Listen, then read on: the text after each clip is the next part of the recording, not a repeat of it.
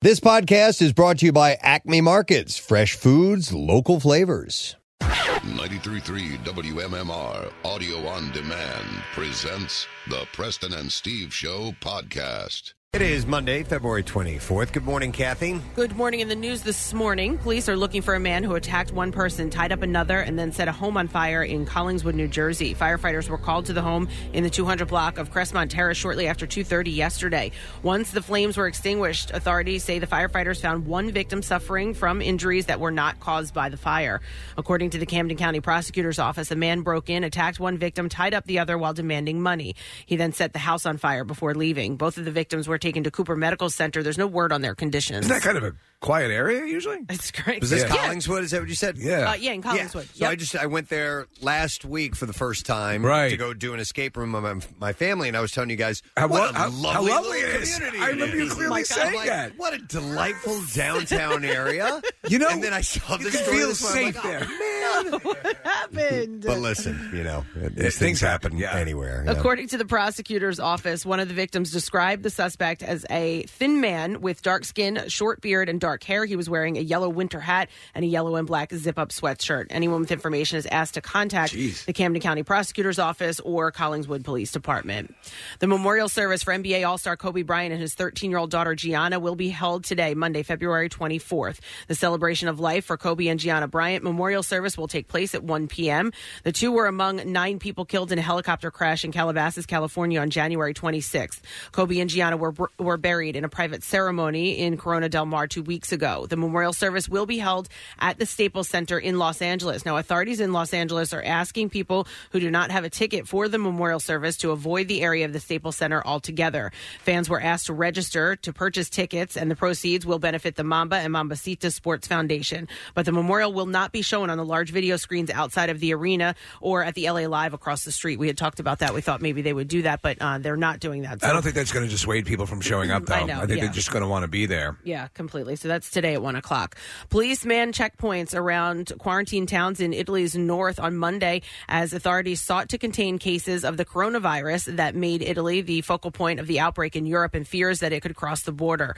At least 187 people in Italy's north have tested positive for the virus, and four people have died, including an 84 year old man who died overnight. But officials still haven't pinpointed the origin of the contagion, which by Monday had spread to more than a half a dozen regions and prompted Austria to temporarily halt rail traffic across its border with Italy. Italy's neighbors, Slovenia and Croatia, which are popular destinations for Italian tourists and whose uh, citi- own citizens often travel to Italy, were holding crisis meetings Monday, although neither reported any cases. Croatia announced it would monitor any travelers coming from Italy, including Croatian children returning from school trips. New outbreaks continue in South Korea. The- Their CDC announced that 70 additional cases have been confirmed, bringing the country's total to 833. There were at least 77,150 confirmed cases in mainland China, bringing the global total to more than 79,000, with the death toll at 2,620. In sports this morning.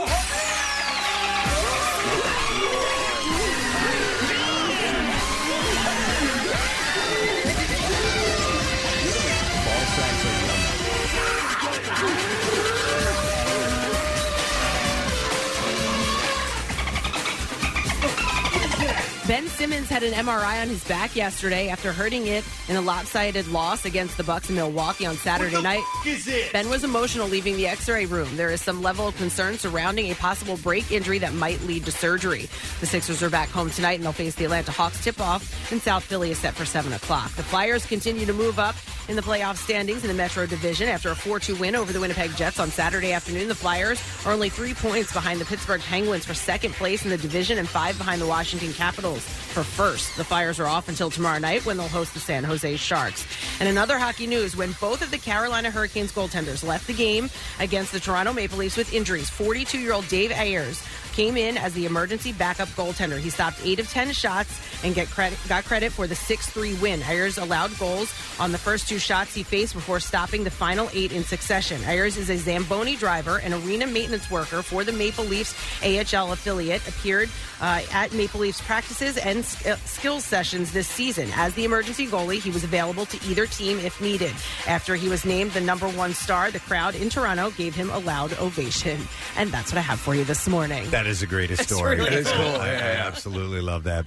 Hey, welcome uh, back from the weekend. Here we are on a Monday morning, and uh, Mondays, be it as they may, kind of suck usually, but we got a lot of good stuff, I think, that's going to kind of pep you up a little bit.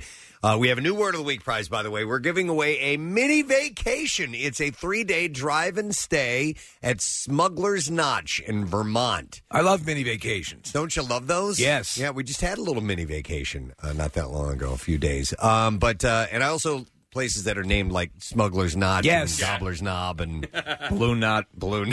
Stop it. I don't think that's one. Okay, but but uh, this sounds like a, this sounds unique. I mean, I It don't does. know. I've, I've never seen Balloon Knot on You're the just on the map. assuming that there's nothing I shouldn't assume. named Balloon Knot, but there may be. You never know. Hey, So- we have blue ball. Uh, so we're giving that away. Uh, we also ha- have a uh, concert announcement today. We're going to get to that in music news. We have uh, free music uh, Monday as well.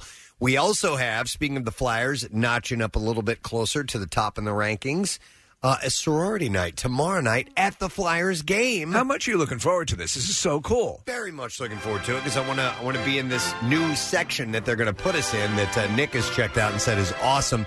So I tell you what, we can take callers 15, 16, and 17 right nice. now. Ladies only, ladies only, and your guest has to be female uh, to join us at the Flyers game tomorrow night.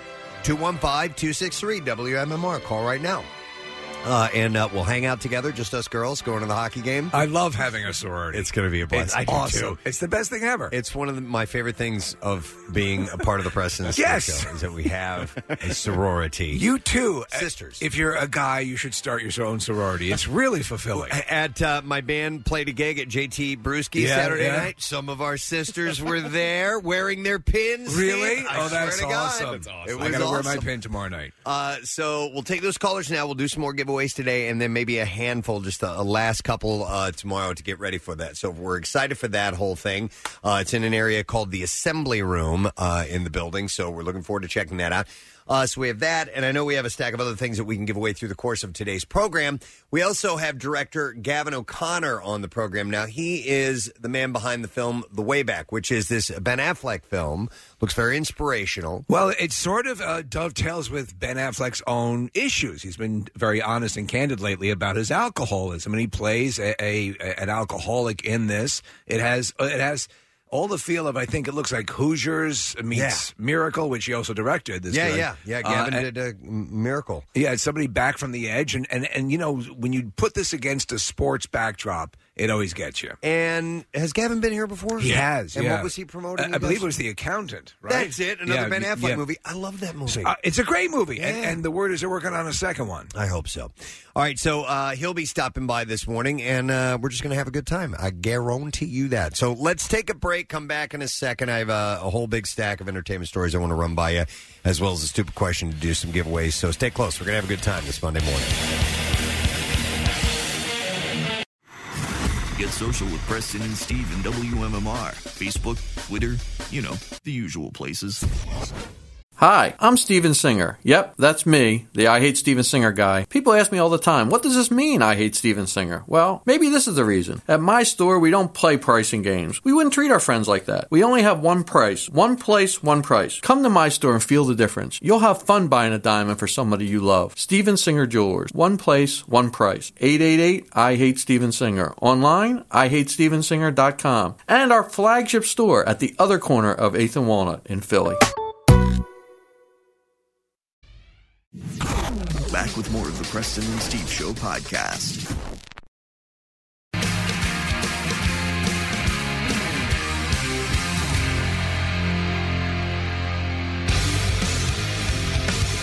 Green Day, Holiday, 93.3 WMMR, everything that rocks.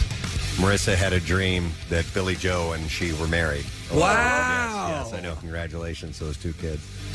Uh, she was just telling me about it. Not only that, You had dreams. Everybody had dreams. Gene Simmons was in the dream. There were a few. Who wants chicken? Oh, William H Macy was. Oh, it was just Oh, really. my God. I know. I know. It was It's really kinda- wild. What kind of gangbang is that? I don't know. But nonetheless, hopefully you had sweet dreams last night, 6.31 a.m. as we get our Monday morning started. I finally remember wh- what my dream was. What? Uh, we were going to the Cardboard Classic, but we went to the wrong ski mountain. Okay. And we were all there just waiting, and then they were like, no, it's at Jack Frost. and then nobody could figure out the app to use to find the directions from where we were. I- I knew, and it was in that dream that I was like, I don't know why I can't figure this out. I, I must be dreaming right now. I'm like, no, this is real. Oh, okay. Okay, okay, thank you. Wow, there was Finally something remembered. something in the water this week. There must be. I had a weird dream last night. All right, well, we'll get to all that. Preston and Steve on 93.3 WMMR. All right, so the Stupid Question Prize. Uh, today we have a pair of tickets to see the band Dinosaur Pileup. They're going to be playing the Foundry uh, April 21st, and tickets are on sale now at livenation.com. Let's see if you know the answer to this question. We're going to continue with a Black History Month uh, question. So I did not know this. What famous rapper wrote the I'm Lovin' It jingle for McDonald's but doesn't own any publishing rights? Oh. 215 263 WMMR. And I will freely admit I'm not familiar with this artist. But what famous rapper wrote the I'm Lovin' It jingle for McDonald's but doesn't own any publishing rights? Call now if you know the answer 215 263 WMMR. Today is Monday. February 24th. And speaking of famous rappers, son of a very famous rapper, O'Shea Jackson Yes. Jr., who is the son of Ice Cube, celebrates his birthday today. He was here in our studio. What a great guy. He's a super nice guy. He- Super nerd too. he and I did a trivia contest Yeah. about Game of Thrones. Oh, yeah. And he just barely beat me. That's right. He's good. Ah, I wanted to kick his ass. But Yeah. Uh, yeah, he was a huge Game of Thrones fan. Hmm. Uh, and you know what? I've still not seen Straight Outta Compton. Everybody keeps telling me what a great movie that It is. is really good. Yeah, I gotta Uh, see even if that. you're not even remotely uh, a fan of uh, that particular music, the story is very compelling. And O'Shea is in that. He is Yeah. uh, 29 today. He was also in Godzilla, King of the Monsters. That's what he was by. yeah, promoting. it was. Yeah, And then Long Shot, which I enjoyed him in. Long shot. so that's the one with Seth Rogen and Charlize Theron, where Oh, yeah. she is a potential uh, candidate for president. And he becomes her speechwriter. Okay. Uh, we also have uh, Dominic uh, Chinese, or Chianese, I guess I say his like Oh, yeah. Uncle Junior. Uncle June. Yeah, from uh, Sopranos. He's a uh, classically trained opera singer. Is he yeah, he's really? got an incredible voice. I think that guy was born old. Yeah. just has that look about him. Yep. He's uh, 89, by the way, today. So happy birthday to Dominic. Also celebrating a birthday today is Billy Zane. Ah, Titanic. Uh, he was in. Uh, what is this? Oh yes, thank you. Tombstone. I liked him in Tombstone as a thespian. Zoolander. Oh, in Tombstone, he's great. Yeah, Uh, Zoolander, and then he's. I see him. He's in a um, the coming attraction for a movie coming up, and they have him Preston with his. his- So I guess he's fully bald naturally now. Yeah. and his hair is growing in on the side, and he looks he looks like an old guy. But they have him playing sort of against type. I was uh, over the weekend. I started watching per one of your guys' suggestions, uh, the movies that made us uh, series. Oh. So good. And so the first one up is Dirty Dancing, and I'm watching that. And what I did not know is that Billy Zane was he was the contender for Johnny. It was Yeah, yeah, yeah. He he almost nudged Patrick Swayze out, and he would have been Johnny Cage, or not Johnny Cage. That was from uh, Mortal Kombat, right? Yeah. Johnny, uh, what was his name? Castle. Johnny Cass. Johnny. Johnny. Finish When she, yeah, when she comes up to do the to do the lip, he, he rips her throat out and shoves it up her butt. what, what is all that? God damn it! Where are my dumb effects? Oh my god, there we go. Johnny Cage. Dirty dancing! All right, well, Billy Zane would have been he, he would have made a good Johnny Cage too. I think so. but, uh, but uh, Johnny Castle, yeah, uh, he is 54 today.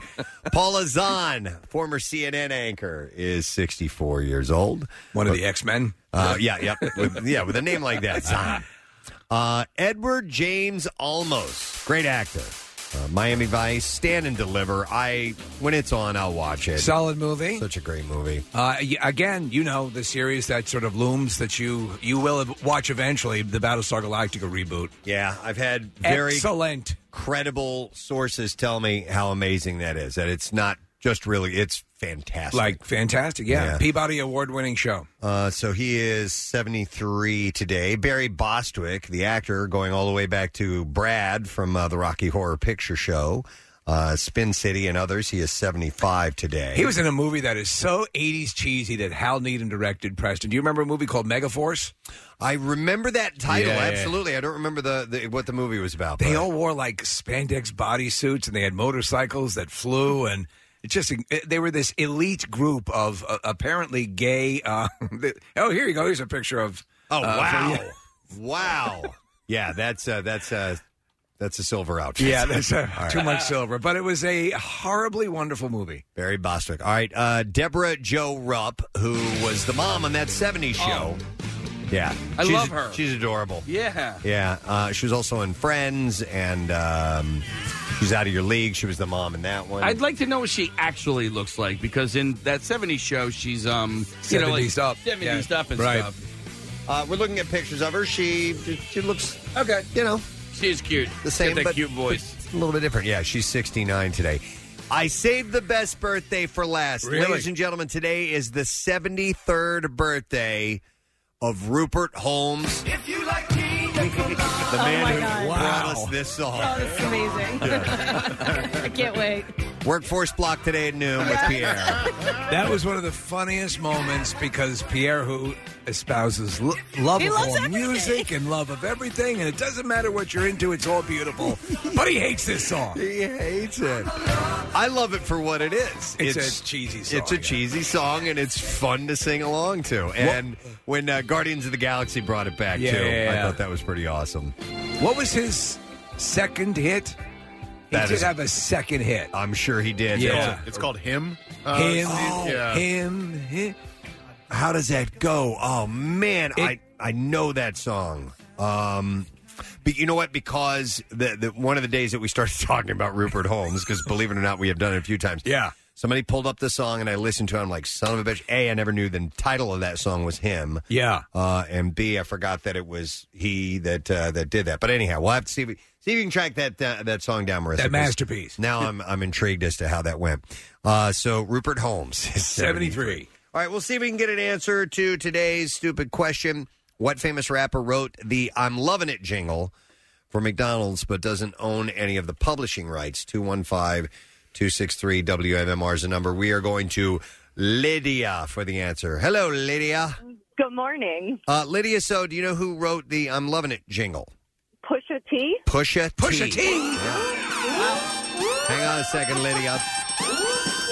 And I did not follow up on the story as to why he doesn't own any of the publishing rights to that. Yeah, how did that get through his fingers? That's a good question. But uh, Pusha T is the correct answer. And for Lydia, we are going to give you a pair of tickets to see the band Dinosaur Pile Up at the Foundry on April 21st. And tickets are on sale now at livenation.com. That was like uh, I'm loving it was like a thing in our family. You, people would just end a sentence with it, like it just was so catchy that Really? yeah, you'd be talking about anything, they'd be like ba da ba ba ba. I'm loving it. Mm-hmm. Of course. Have you, uh, on another side note, Preston, have you watched any of Mc- McMillions yet on HBO? No, and oh my god, it's, It's a series, so good. right? It's a series. Okay, when it's uh, when it's all wrapped up, maybe Yeah. I'll binge it or something. Oh like my that. god, it's a documentary, but it is great. And, and by the way, because uh, I.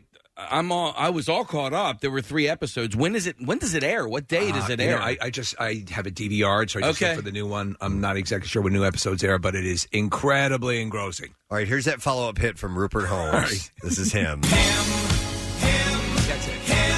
What is she gonna do about him? She's gonna have to do without him. Or do without me. Me, me. No one gets to get it for free. It's me or it's him. Okay, there you go. Nope. Everybody happy? We We're are all done. happy. All right. At the box office this weekend, uh, number one was uh, Sonic the Hedgehog. Just barely beat out Call of the Wild. Uh, 26 million versus 24 million. Uh, third was Birds of Prey. To give you an idea of where that fell, 7 million. So uh, things slowed down quite a bit after that. Then you have Brahms Boy 2. followed by Bad Boys for Life, 1917, Fantasy Island, Parasite is number eight. Then you have Jumanji Next Level, and The Photograph wraps up the top ten. Steve, do you think that they uh, CGI'd the dog in Call of the Wild because of all of the like dangerous things he does in the movie? Because if you recall, there was like a whole bunch of backlash when they had that uh, Dog's Purpose movie. Yes. I, I, I- listen, there's a movie again that I sing the praises of on Disney Plus called Togo, which is amazing. It's wonderful, and they use a real dog throughout a lot of it. But when there's something that's dangerous, they have a CGI dog. The- And, and Nick, you saw Call of the Wild. Oh, You recommend it? I went in with uh, low expectations, Yeah. and I walked out really happy. I thought it was really well done. The uh, initially the dog is a little distracting, the animated CGI dog, um, be, and then all of the animals in the movie are CGI, and and then it takes place in Alaska. So they could have shot some stuff, or uh, the Yukon. They could have shot some stuff with with actual animals, and they Hmm. chose not to. Uh, but once you get past that, it's really well done, and Harrison Ford is great. Okay, he's really Excellent. he's fantastic in it. All right, well, here are the stories I got for you. It appears jurors in the trial against Harvey Weinstein are deadlocked, gang. What? Yep, they indicate that they are deadlocked on the two most serious counts, and the judge told them that the verdict must be unanimous. Uh, the 67 year old is facing five criminal charges of assault and rape. As, well, as you well know, Preston, having been on a jury, uh, uh, any of these cases, we are not privy to everything. So they're seeing things and they're charged with a set of rules they have to abide by. And so there can be sticking points. Oh yeah, and and it's- it's where you're you're talking about potentially sending a guy who we all pretty much believe is a, is a raging scumbag away. They still have to follow the instruction of the court. On that last civil case I was on, I told you guys, you know, we got all the inf- all the the uh, everything had been presented at Yeah. this time. All the evidence was in, and we went in to do, to go deliberate. And I'm like, this will be done in five minutes. Oh, I'm- my God. I'm home by one. And uh, there were three people who didn't. Right. And, and I was like, You mean to tell I was me- dumbfounded. I'm like, are, were we in the same room? Are you kidding me?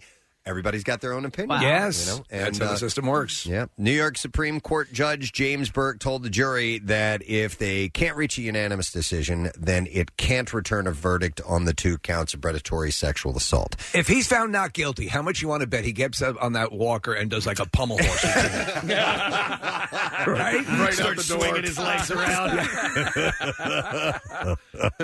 It'll be like Tiny Tim at the end of Right. Scrooge.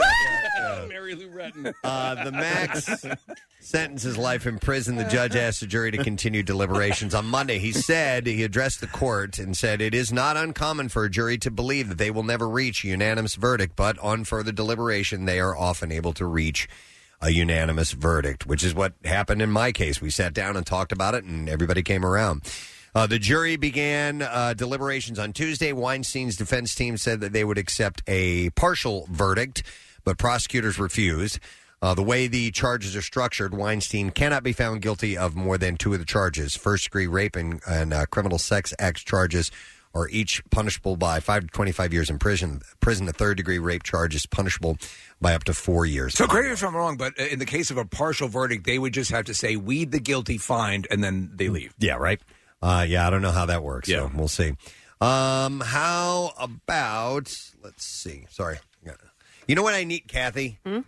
I so I, you know my, my band played over the weekend. Yes. and I'm not normally the type of guy that uses this, but I need some moisturizer because my hands are- Oh. Wow. are really dry, and I can't like I'm, I'm, like fumbling with papers, and I I'm like can't you get have these any? to move. Okay, so I do have some in the office. However, I think our friend Nick usually has some with him. So Is he our He's our moisturizer? I've got plenty for you. There we go. That's, uh, body lotion, white tea aloe there, Preston. Thank you very much. Personal fave. As I go through the next story, I will be moisturizing at the Listen, same time. we need you lubed up if you're giving us entertainment news. So Hillary Duff uh, hit up her Instagram after a photographer, a photographer, approached her and her children and started taking pictures of them without her permission. Her kids were playing football with several other kids at the time. Uh, the 32 year old recorded her exchange with him on Instagram, uh, saying, Paparazzi shooting kids, go practice your photography on adults. Creep. Laws need to change. This is stalking minors. It's disgusting. So the cell phone footage shows Duff approaching the photographer and asking him if he knew anyone playing. When he admitted that he didn't, she asked him to stop taking pictures, and he replied, It's legal. And she said, "I'm asking you, human to human, as a mother, if if you don't know anyone here, would you please stop taking pictures of our children playing football?" And he continued saying that he was prasti- practicing his photography Uh-huh. and that Duff's anger was unwarranted. Uh, he then told uh, Hillary that uh, she was uh, she was herself making the situation creepy, and then put his hand over her cell phone camera lens. So I don't know what the story was behind this guy. So technically, he's right, but she's also So you can just got a take point. pictures of kids. Yeah, yeah, well, they're out at a public place. They're in a Place? public park. There was a local story. There it was a Starbucks along Germantown Pike in East Norriton, and there was um, a guy there taking pictures of kids sitting at Starbucks. And I, I don't think anything ever came of it. I followed the story for a little bit. I think he was just a photographer taking pictures, but like the parents were not happy at all. Yeah, and they have a right to also be con- concerned. So it's uh, it's a, an interesting deal here. But legally, he he can do it. What do you think But of she- this tactic, though? I think it's slimy. Oh, No, I mean her tactic of going up and Yeah. throwing them up on Instagram. Yeah, I mean because it, I mean I understand it. I, I certainly Yeah, yeah. understand her frustration and her anger, but she also is just bringing attention to this particular guy. So Yeah. maybe he'll be emboldened by it. I don't know. That's the Uh, court of social media here. So um, Right, yeah, right. And so she doesn't know really what his intentions are, and Right. he could be honestly telling the truth. And if he is telling the truth, then like, uh, I her um, tactic is tactic is aggressive as well. I, don't- I don't know. Yeah. Uh, Marissa, do we have that clip of uh, Drew Carey that uh, Steve sent over? Because you know we we talked about this sto- horrible story last week. His ex fiance, I think, pitched off a balcony by a, a lunatic uh, ex, well, a boyfriend she was trying to keep away from her. Had a restraining order yeah, out against yeah. him. The restraining order expired. He tracked her down and uh, and murdered her. Threw And- off the third story balcony. Yeah, so he uh, on his uh, radio show was was talking about um, you know uh, the whole thing, and, and clearly he's he's emotional and upset. And I didn't know he he does sort sort of a music appreciation show. I I, didn't guess either. on Sirius. Yeah. and um, and uh, so th- they pre-record them, Preston. So in the first one, he he he comes on early to let people know he he came in to record an uh, um, an addendum, I guess, uh, or a preface to the uh, to the broadcast to let people know uh, that you know uh, he he does have the information. So he explains it. Amy Harwick yeah. was her name, by the way. Here we go. I just want to let you know that um, I record the show in advance. It's a really good show, but I just want you to know that I've had a my ex fiance, Amy, who I love very much, um, was murdered the day after I recorded this. So I didn't want people to hear this and hear me being happy for this whole set and think that I didn't know it happened or something. And uh, just want to let you know that it sucks. And I'm I'm going to dedicate a special set to her at the end of the show. Wow, he's blown out. I I wonder. It sounds like um, you know uh, they obviously still had strong feelings for each other. So uh, I I- I wonder why they split. But I mean that's it's water Yeah. under the bridge now. Hey, but you can you can end a relationship, Yeah. but still love that person. You know, Yeah. as a human being. And- Very much uh, true. So, uh, and then later on, he um, he breaks down even more and, and uh, questions whether or not it's right for him to try to entertain people when he feels this way. Okay. all these songs were so important to us, and I want to play them for you um, so you can hear how much we loved each other through these songs. And, uh, you know, if you didn't know, she was murdered on Valentine's night by an ex boyfriend that had been stalking her for about 10 years. And she was uh, deathly afraid of, and even afraid of him when we were in the relationship. And uh, he finally got her and killed her. Wow, ten years this guy had been terrorizing her. Jesus. Wow, that's horrible. Horrible. I feel just terrible for him.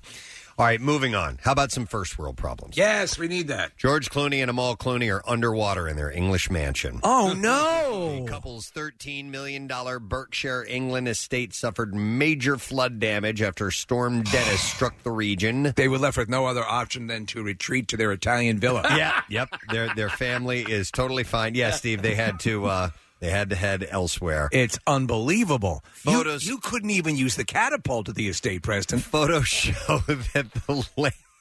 It was underwater. That's terrible. Yeah. I mean, that's there for entertainment That's it. It's- it's- purposes. and yeah. It's supposed to make you feel good.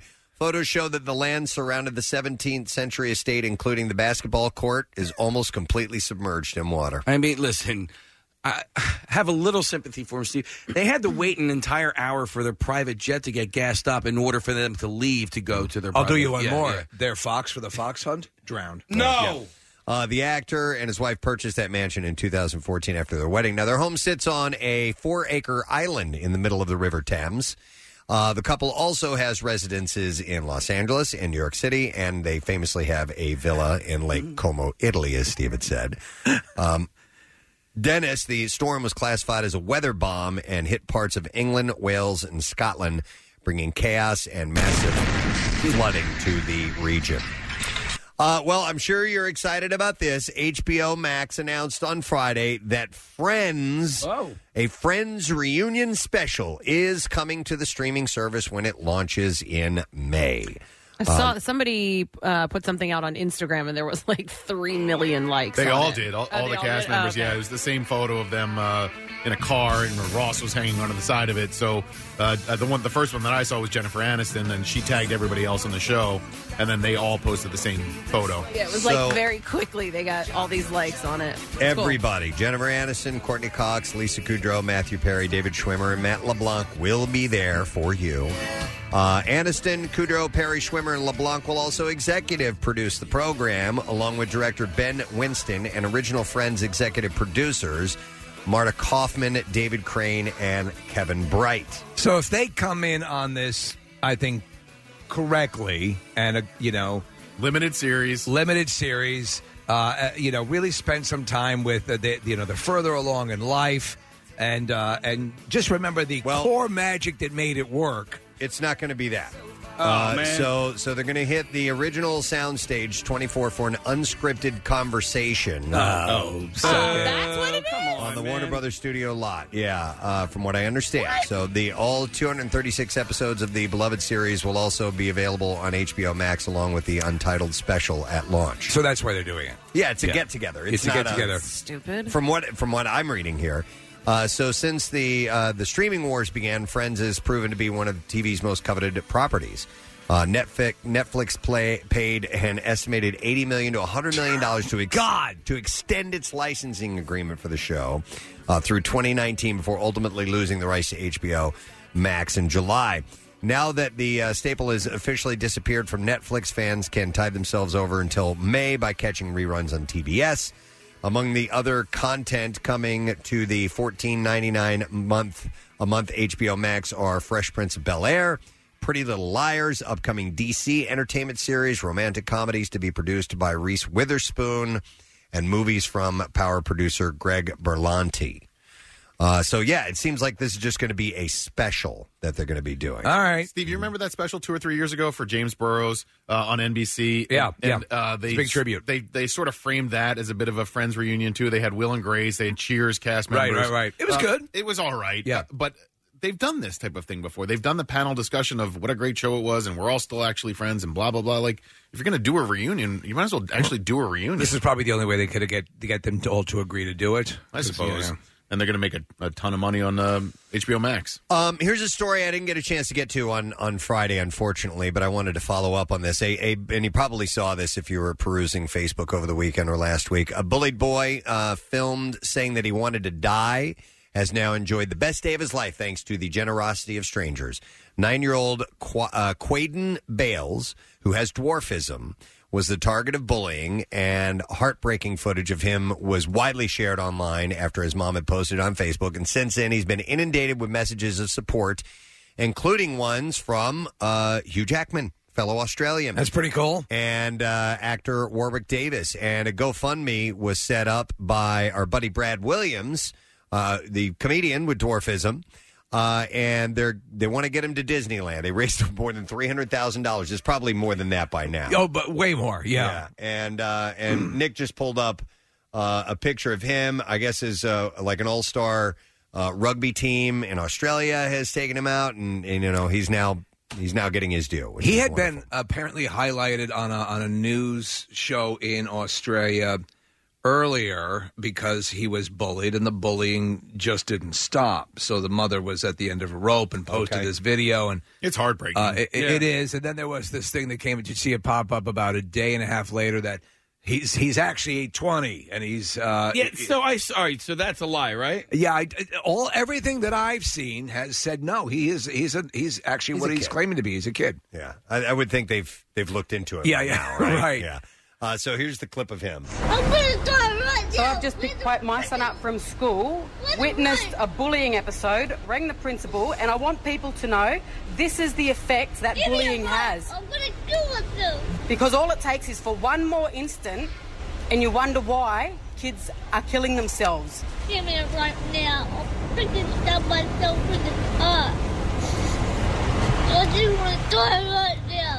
Horrible. Yeah. Hmm. Horrible. Horrible. Some people are horrible. Are texting in that this there's legitimacy to it being a hoax. I, I can't believe that that would still be the case. So I, I, if they're- I, I checked a couple of sites that I, I don't know. You listen. I, Well, here's an everything article from yesterday from the New York Post, um, and so take that for what it's worth. But it says that he's a nine-year-old boy with dwarfism. Yeah, and and, and more the, the stories because I checked, I checked checking sites and I checked a few others because once it came out, I'm like, no, really, and uh, everything seems to ca- indicate that he is a nine year old. There's but one of the things uh, that they're they're pointing to is there's a picture of him standing next to an 18.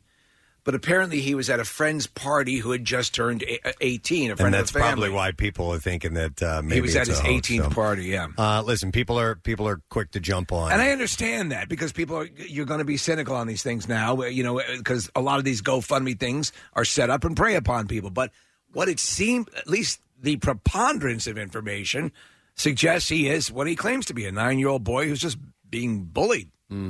yeah, I, I didn't know this part about the. We should uh, stay out of these things. Our track Yeah, record's yeah, not good, right. press. well, this, and now, now this this bothers me Yeah, yeah. because uh, people are quick to say no, it's a joke, it's a scam, it's Yeah. blah blah blah. And I'm like, you know, I, I hate. He let it breathe a little bit, yeah, and then then see. But I, at a certain point, I, it seems to be he is a nine year old. Dude, I I mean, why? How how can we not figure this out? Like once and for- immediately, immediately. yeah, yeah, yeah. Here's a birth certificate, right? Here are the people. Here are all the friends Yeah, yeah. and family. Uh-huh. But it, but now, as as when when something gets out there and people Mm-hmm. run with it, even it's if it's BS, if it's a bunch of crap, Right. You're still going to have people that are they're in this this corner that don't hear the other parts of it, Right. And they just believe it and spread it. You know what I mean? Well, there's also people who also have it. There's there's an impetus to be the first one.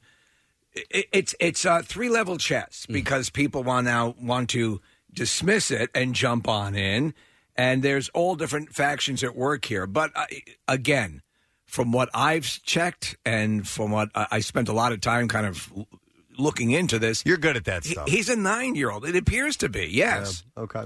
Uh, so yeah, people are. But then there's- again, there's all remember, kinds of- I thought Chris Martin and Gwyneth Paltrow would get back together.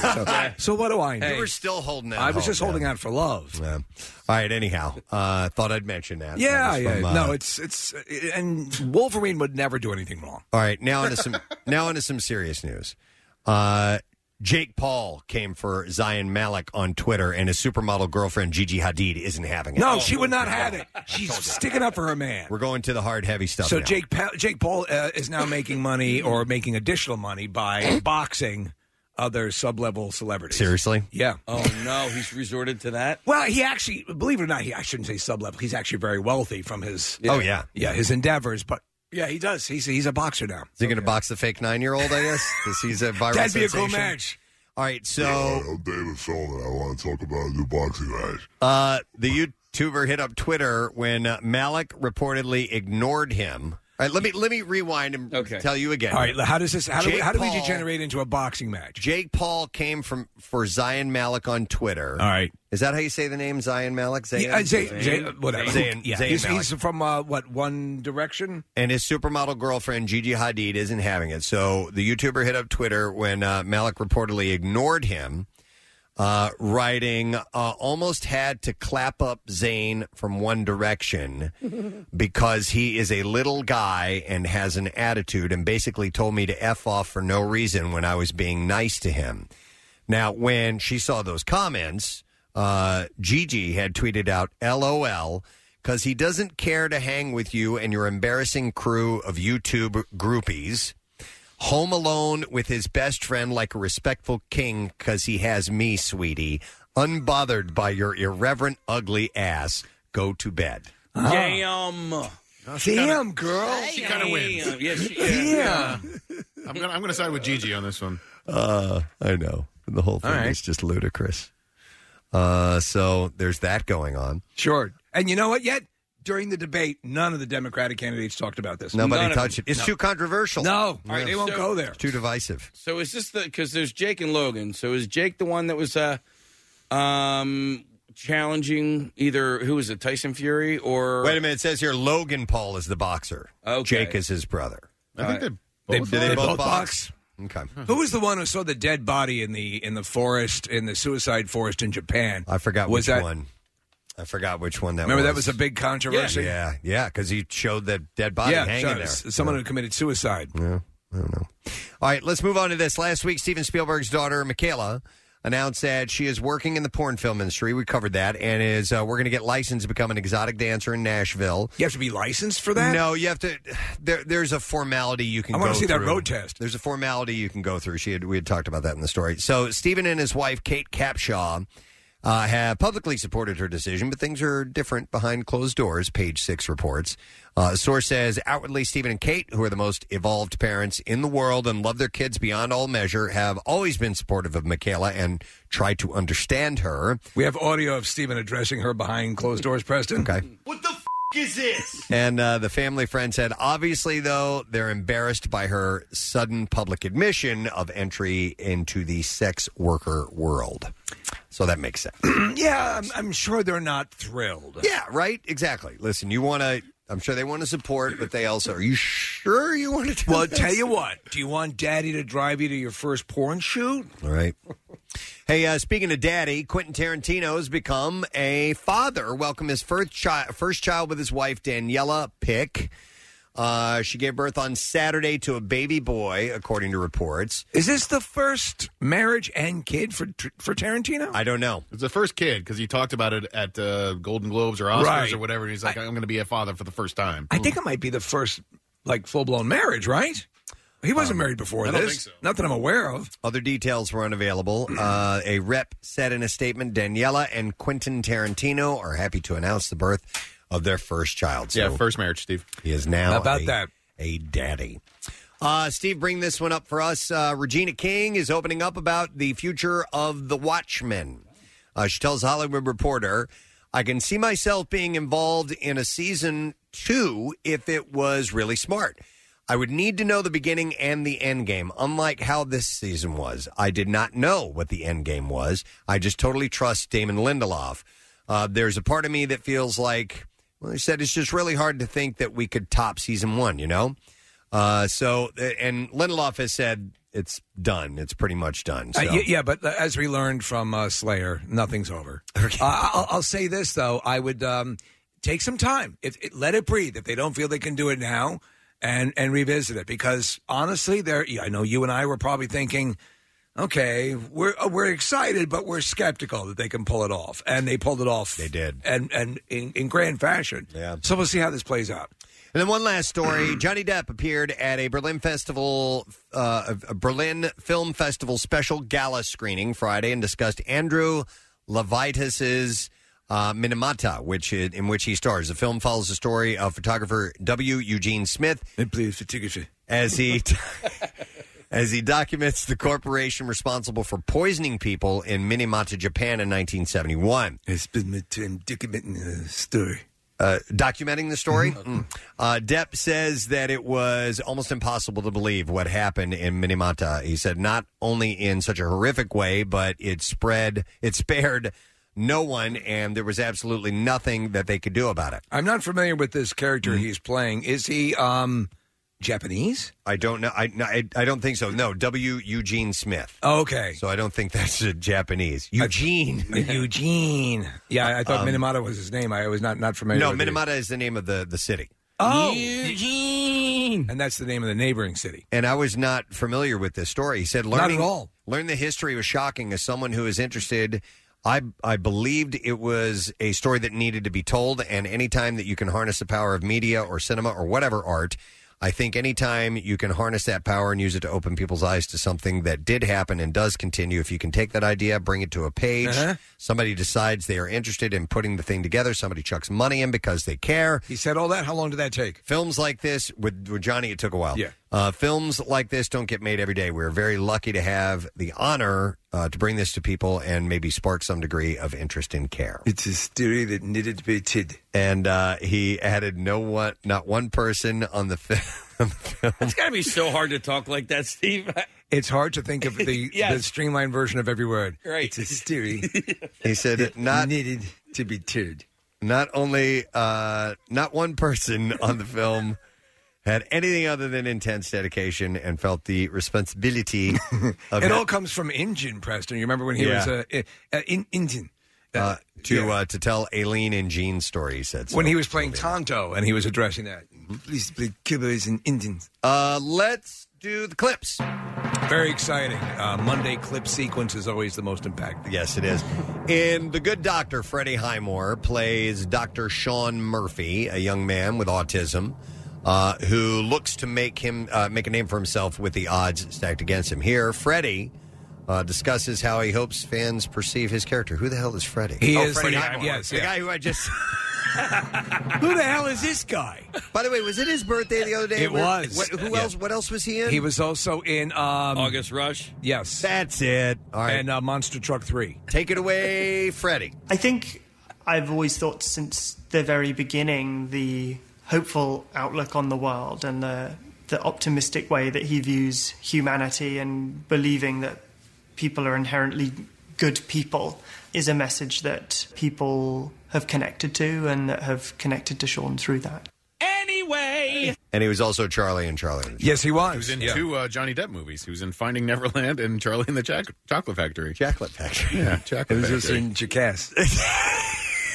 All right.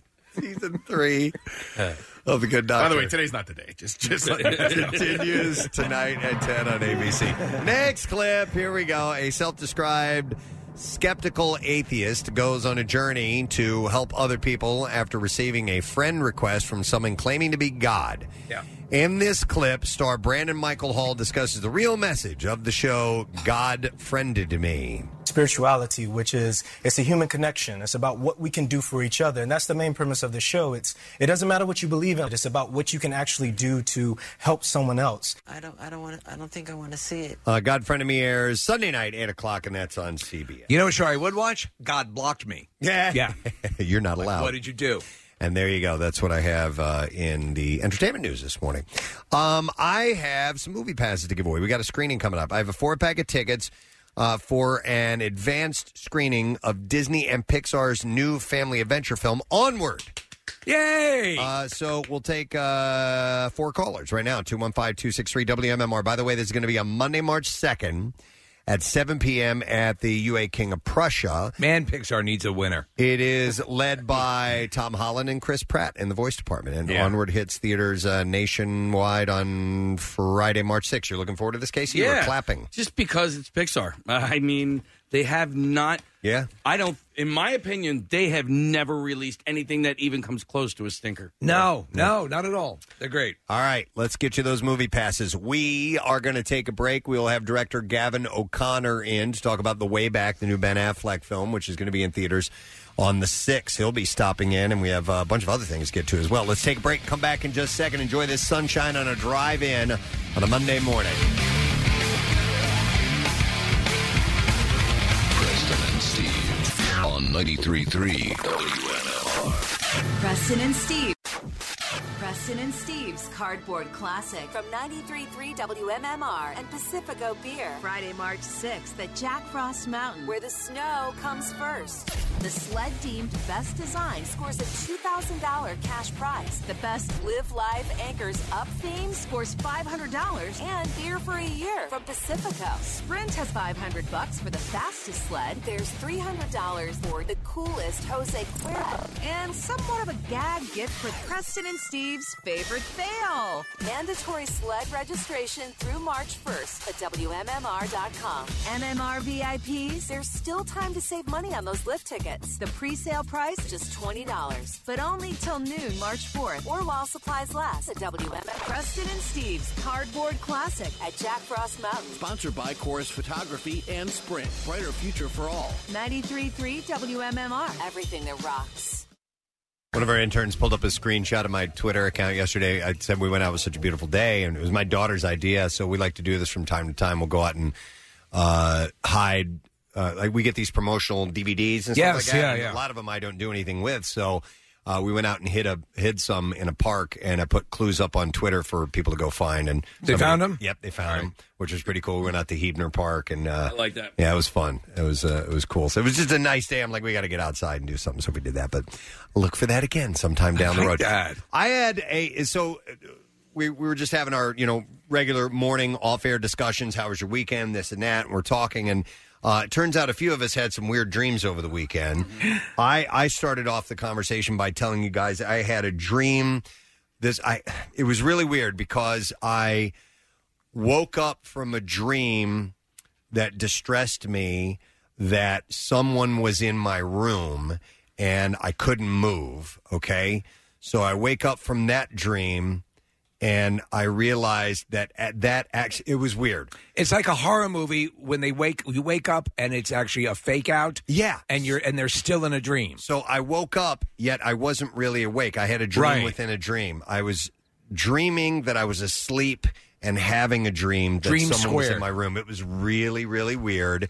And then by the time I actually physically woke up, I was confused as to what just happened, and I had to run it through my head. Did you have a fight or flight sort of when you wake up like I got to take care of this or did you did you look around were you looking for an intruder or well, or- my, my heart rate was Yeah, way yeah, up, yeah, yeah. so so I was confused and scared when I woke up. But I didn't know. I didn't feel the need to uh, to get up and Yeah. run or, or Get your shock. I, yeah, I, re- I realized. I want to see you. I realized that that it was indeed a dream and nobody was in my room. All right. But it but it uh, it freaked me out. Man, Scares my- the crap out of you. My dad was having these dreams, uh, and and this. So he has uh, arrhythmia, and he was on this uh, medication, this blood thinner. I, am not sure if that's the one. It might have been a beta blocker, but I'm not sure if that's the one that did it. He, he actually went someplace to use medicine? Uh, but he, Instead no, he of was curing it himself? He was yeah, exactly. He didn't eat like He used it- ginseng or something. to Pull a root out of the ground and start gnawing on it. This will fix it. Uh, no, but he was regularly having dreams, nightmares that Oh. snakes were attacking him, and he was having outbursts while you know, like physically. He, he and Oh, his wow. wife had to quit sleeping in the same room together because of that. Uh, and once he got off that medication, he got this heart procedure, this ablation done, and it fixed the problem, or at least repaired it for now. And he got off the medication, and those dreams stopped. It's interesting how Yeah. how because I'm I'm I'm not as wrapped up in dr- my wife is. I know you are, but when you have them, and when you have one, I think you had one last week that can set your whole day in the wrong direction. Oh Mm. yeah. you're sort of carrying the mental luggage of something that didn't happen. Yeah. but it still weighs on you. You know, it's real enough. Yeah, it's in- real in your- enough. in your, psyche that it that it causes whatever chemical thing is going on there to to to make you, I don't know, just feel different. Well, and then you know? phys- physical manifestations. I mean, you talked about the heart racing and like the breathing, and like it, it literally affects your sleep and your and then your state of being the entire next day. Yeah, I was kind of in in the dream. I was kind of paralyzed. Yeah. Uh, someone was in the room with me. I couldn't see them. I just knew they were there, and I couldn't move. And and and that was frustrating me. I'm trying physically to move, and I couldn't. It's really it was very unnerving. It should come as no shock though, because the same when you have something sexual in a dream, when you have something and right, yeah, so Mm. disappointing. and it can be, uh, or it can be like, oh, that was, oh, that's not happening. I know. That's what I mean by yeah. disappointing. but but Yeah. still Feels- in the moment, feels real. Yeah, so so the same thing that is making it as tangible on that side of the coin, on the I'm scared crap list. There's a, an intruder in my room, feels just as real, except your sheets don't get wet. well, speaking of that, I mean, I've had uh, dreams that were so real and so vivid that sometimes, and I was just talking about this with somebody last week, and apparently I might be the only one who, uh, when in real life, when I'm uh, at a urinal about to go to the bathroom, you fall asleep? No. I have to, before I actually start going, I have to like go. Am I actually awake right now? Am I really awake? So or- today, like, when, if you were to go into the bathroom later on today, you would ask yourself if you're awake. Yeah, yeah, because I because I had- could I could see at Oh, night I if you know got why. up out of bed. because you used to be a bedwetter. Yeah, but I've also Yeah. as as an as an adult, I have had dreams where I'm a, I'm going to the bathroom in the dream. That and, they then- were that then- li- and they then were I that wake up. tangible. Yeah, and then I Really? wake up. I'm like, oh my god, you know, and I'll wake Wow. up like just as I'm about to start going to the bathroom. I'm like, oh my god, that would f you up if, Yeah. if you c- if you were having if you were having to check if you were awake or asleep. Yeah. crazy, right? It, it's like there's a number of horror movies that play off that ploy. I've you never know? heard of that before, Case. Yeah. Wow. Interesting. Okay. So, so then Marissa had a dream that she and Billy Joe Armstrong were married. I, uh, I think I know from- where that's from Green Day. because Marissa had a whole bunch of Green Day interactions last week, Yep. and like they were a lot of them were uh, on Instagram, right? And that was really cool. But I think I think you've just had Green Day on the brain for a few days. Oh, And your Green Day vibrator came in last week. no, I'm still waiting for that, Steve. It's on back order. um, no, yeah, I had uh, Trey It's- Cool liked our our uh, post that I Right. had uh, put out, put up on uh, Instagram, and then um, I'm sorry. I was thinking about your Green Day d- vibrator. It's called Dookie. It's for the butt. Yeah. It's a butt butt braider. I was trying to move on. Sorry, go ahead. Um, I also did this uh, art project yesterday with a whole bunch of Rolling Stone magazines. So I think I had all of these like weird uh, '90s people in my brain. But actually, uh, in my dream, I was dating Billy Joe, Oh. and we uh, were at a party or at like a family house or something like that. And I opened the door, and I was like, "Oh, all of my uh, family is here waiting. They're really excited to meet you now." So I opened the door. I was like, "Oh, this is my aunt, and this is her husband, William H Macy." and uh, this is my other aunt, and this is her husband, uh, Gene Simmons. You guys probably know each other by now. I don't know. So you had Gene Simmons as a part of your family? It- apparently. Wow. Yeah. Isn't that wild? Uh, well, I can You've say- got to try some of this couscous. it's to die for. Yes, Marissa's the pride of the family. Uh, I was doing this art Has she project. shown you her Green Day vibrator yet? Uh, that is so. In while you're in it, at any point in your mind, you are you s- uh, because I'm fascinated by this construct. Is it Matrix level? Oh, this is this is happening, or are you? I, I, I know this is not happening. I, w- I woke up. I was a little excited. I Okay. thought that was a fun dream to have. Yeah. Okay. 'Cause I have very vivid, vivid dreams, and I think because I sleep at like I'll take a nap and I'll only sleep a couple hours a night, so I don't know sometimes what is real and what is not. Well, it's funny because when we do our conference call and you've just woken up, we can tell because uh, yeah. Hey guys. I, I, I was just making out with my boyfriend. And then, Case, Billy what Joe. was what was the weird dream you had? Uh, we were at uh, Cardboard Classic. Oh, yeah, and, yeah, yeah, yeah. Here's another um, We, we had all showed up to the wrong um, place. We had all showed up to the wrong mountain, and then we only had like 20 minutes to get to the other mountain. But I couldn't on my phone. I couldn't focus and remember the name of the app that got us direction. I could remember ways, and I'm looking at my phone and I'm like, what is what what is and that that reminds me of all the dreams that I have, like my radio dreams where something's wrong and I'm looking at the computer screen and nothing is making sense on the computer screen. Mm-hmm. So Yeah. are you're in it and you're you're it feels real Yeah. to you and uh, we're on the, we're on the wrong mountain and, and and did it did it did it resolve? Did we get to Uh, the right mountain? So the last thing I remember is finding the directions and then driving the wrong way on a road. and right. every all, all We're the scofflaws, aren't yeah, By the way, there's almost never any resolution No. in in dreams. You know Never. what I mean? It just it kind of hangs. Sex dreams sometimes resolve. It's like Castle Rock, Steve. It's like Yeah. that show. So You don't know that what never, the hell happened. Never has any resolution. Where- where's this goddamn thing going?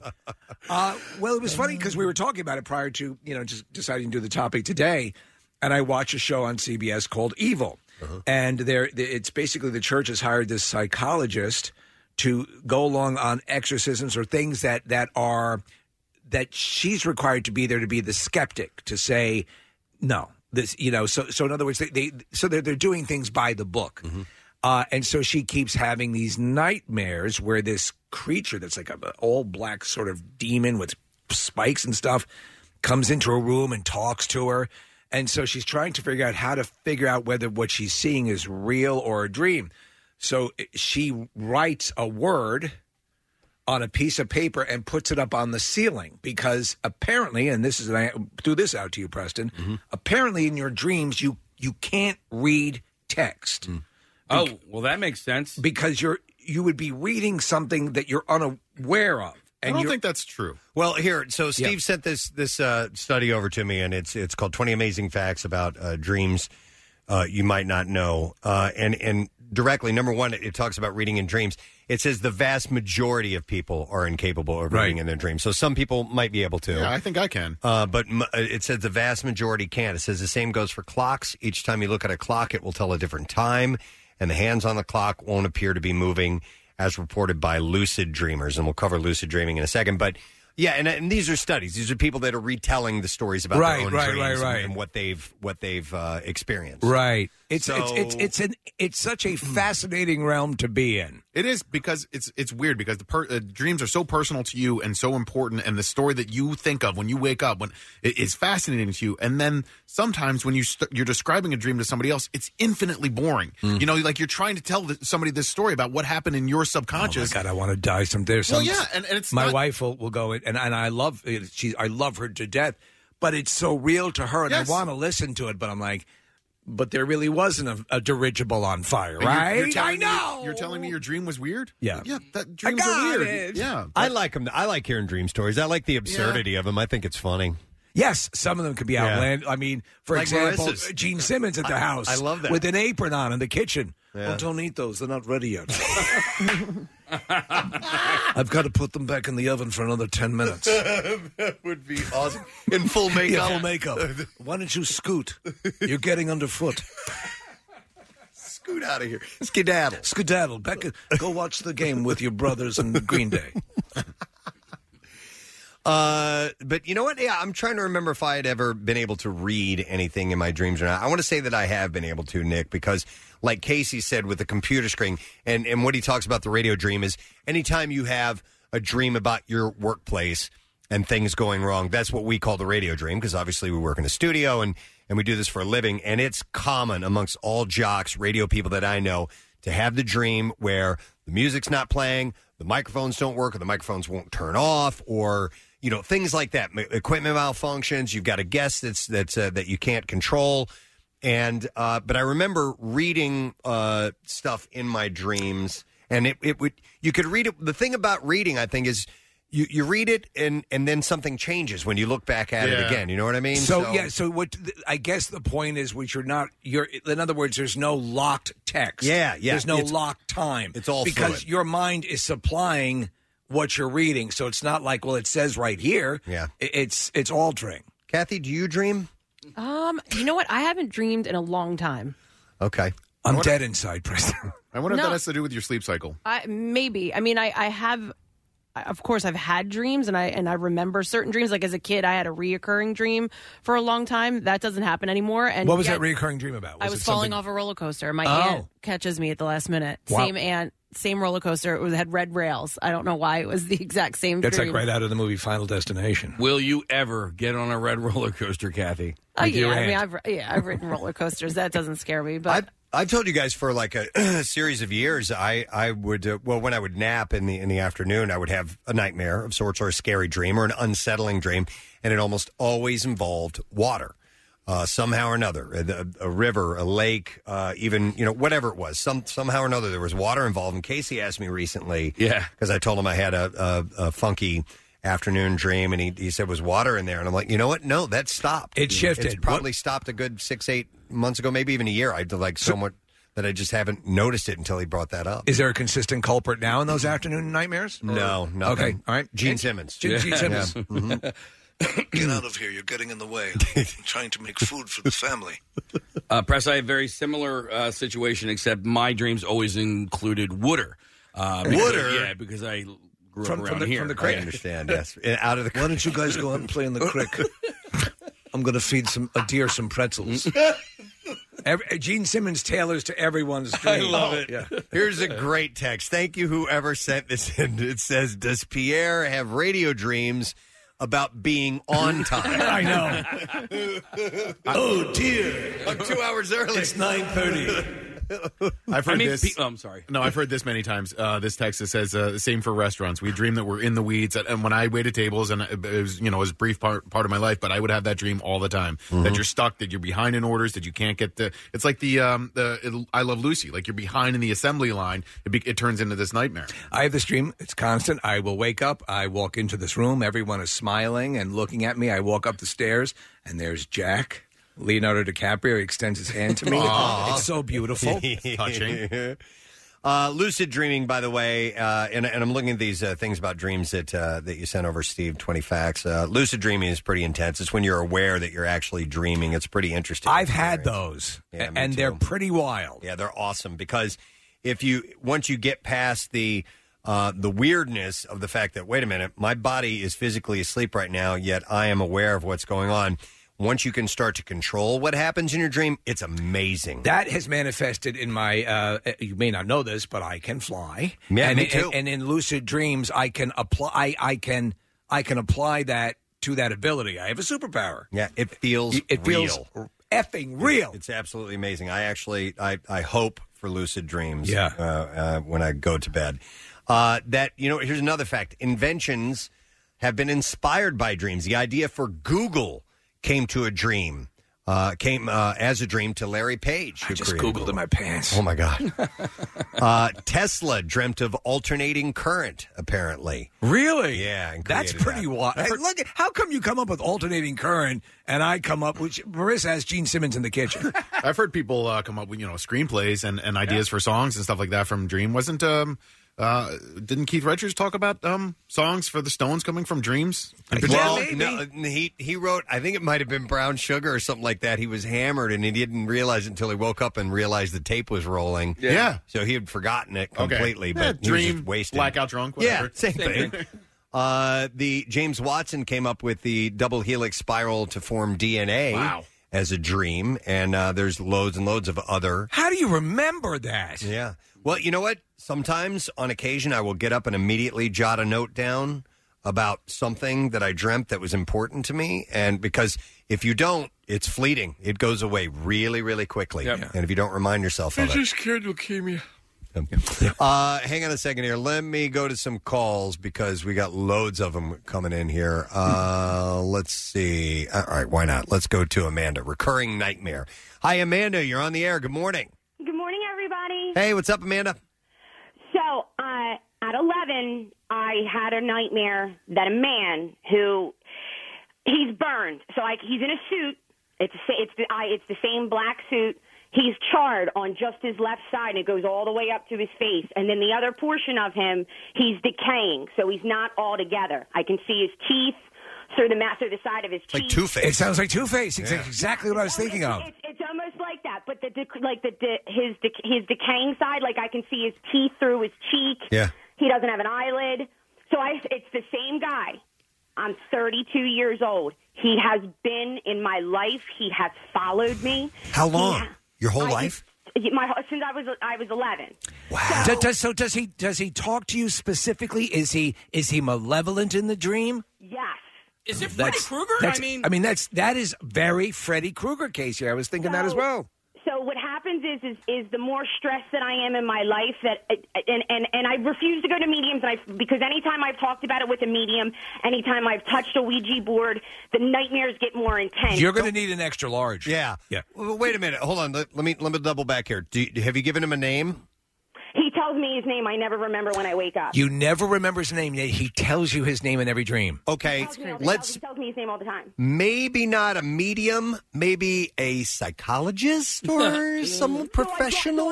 So I've I've seen psychologists periodically throughout my life for different things, and I've brought that up, and they think that it, it is just a ma- like the, my psychologist said that it's a manifest of anxiety. Yeah. Because the more that I, when I'm more anxious when things are going on in my life, the closer he gets. And if I- at one point I was going through a really hard time, he was touching me. When he touches me, I have uh like I wake up and it's really hard for me to get over that. 'Cause It's not just that he touches me; he he wants to hurt me, and he tells me that he's going to be there when, when I know. According to him, I know when I'm going to die. I know how I'm going to die, and he's going to be there to collect me when it happens. Damn, Amanda. Why do you ever go to sleep?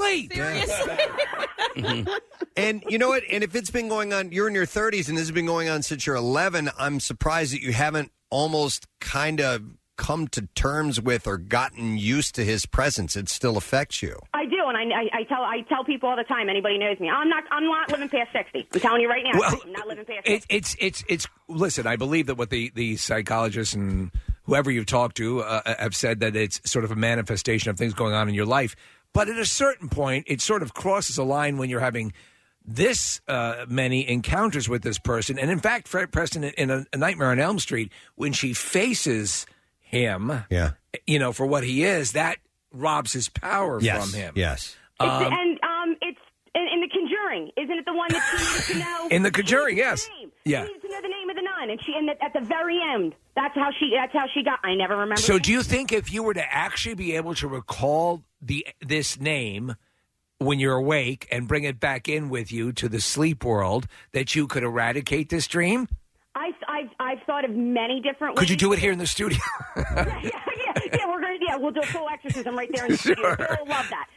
Um, I, the one thing that I think about sometimes too is I've I've come to terms with it and I've been able to handle it now. I am afraid that if I do start to pry and things will get worse. I so I don't have it all the I don't have the nightmare all the time because I talked about it today. Yeah. it'll probably happen and it'll happen. It'll keep happening periodically for the next couple days and then once my anxiety gets real high, then he'll get real close. I wonder if you uh, now listen. I'm not a professional, and take this with for what it is. But I wonder if you did some kind of ritualistic thing in real life that it might purge this. And by that, I mean like almost creating like a little doll of this guy, Like Annabelle. and like An- Annabelle, Ah, yes. Uh, Fight Annabelle, and uh, and and maybe you know burning it or something like that, and Uh, like and an just- effigy. yeah, an effigy Yes. of sorts, and destroying it in real life, or just going to the Burning Man festival or something. Just go like that. that. yeah. Go do that. Party your ass off. But what if she pisses him off? Or just go to today's man. What's that, Amanda?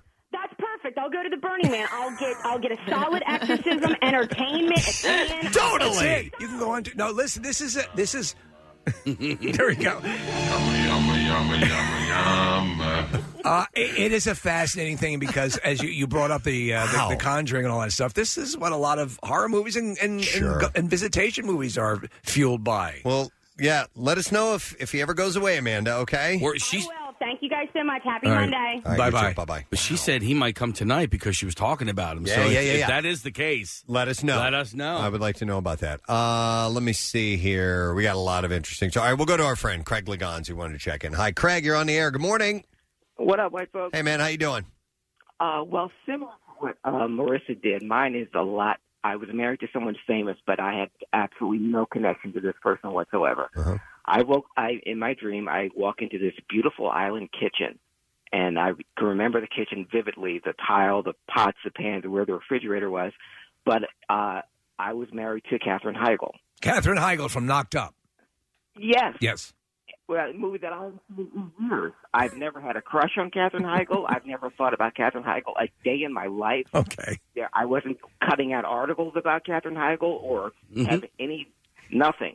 But we were married, and she was in a blue dress, in a purse, and she said, "I'm get, I'm getting ready to go." She had an interview with, with the Hollywood press, and she said, "I'll see you tonight." She leaves. We don't kiss. We don't high five, fist bump, nothing. Just she just goes. I go to the office, wherever that is, and um, it, the office is beautiful, plush, you know, red carpet, and I've got the sweater vest on, which I never wear, and I'm doing my office work. There's a bunch of papers in front of me. I don't know what I do. I don't know why I'm there. My office mate, nameless person, comes up and said, "Oh, it's on, it's on," and I automatically know that it's the interview that Catherine Heigl, my wife, is giving to the Hollywood Press, and I walk into. Uh, coworker's office that has his own TV, and we I'm looking at her on TV, and the interviewer asks her, "How's married life?" And she goes, "Oh, it's great. I've never been happier in my life." And I'm feeling all this pride, but at the same time, aware that I'm in a dream, I think I don't know this woman. I have no reason on earth. And And, then I wake and, up. and so you wake up and you have you. So that was a one and done, or have you had subsequent encounters with Katherine Heigl? Never.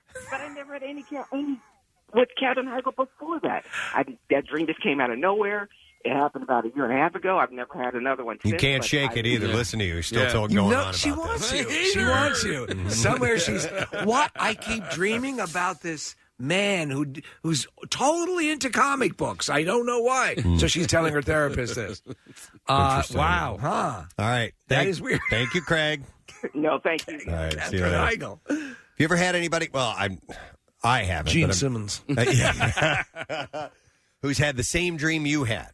You know what I mean? Like uh, on, the, on the same night or something along those lines. Have No, you? That'd you're telling? No, I'm saying it'd be interesting if you're telling somebody about a dream. They're going, "Oh my god, I had the same thing." If No. they did, I'd freak the f out. Now this is weird. Bringing up the the uh, facts about dreams, Steve. You know uh, uh, about dreams, Steve. You know we had mentioned sexual dreams.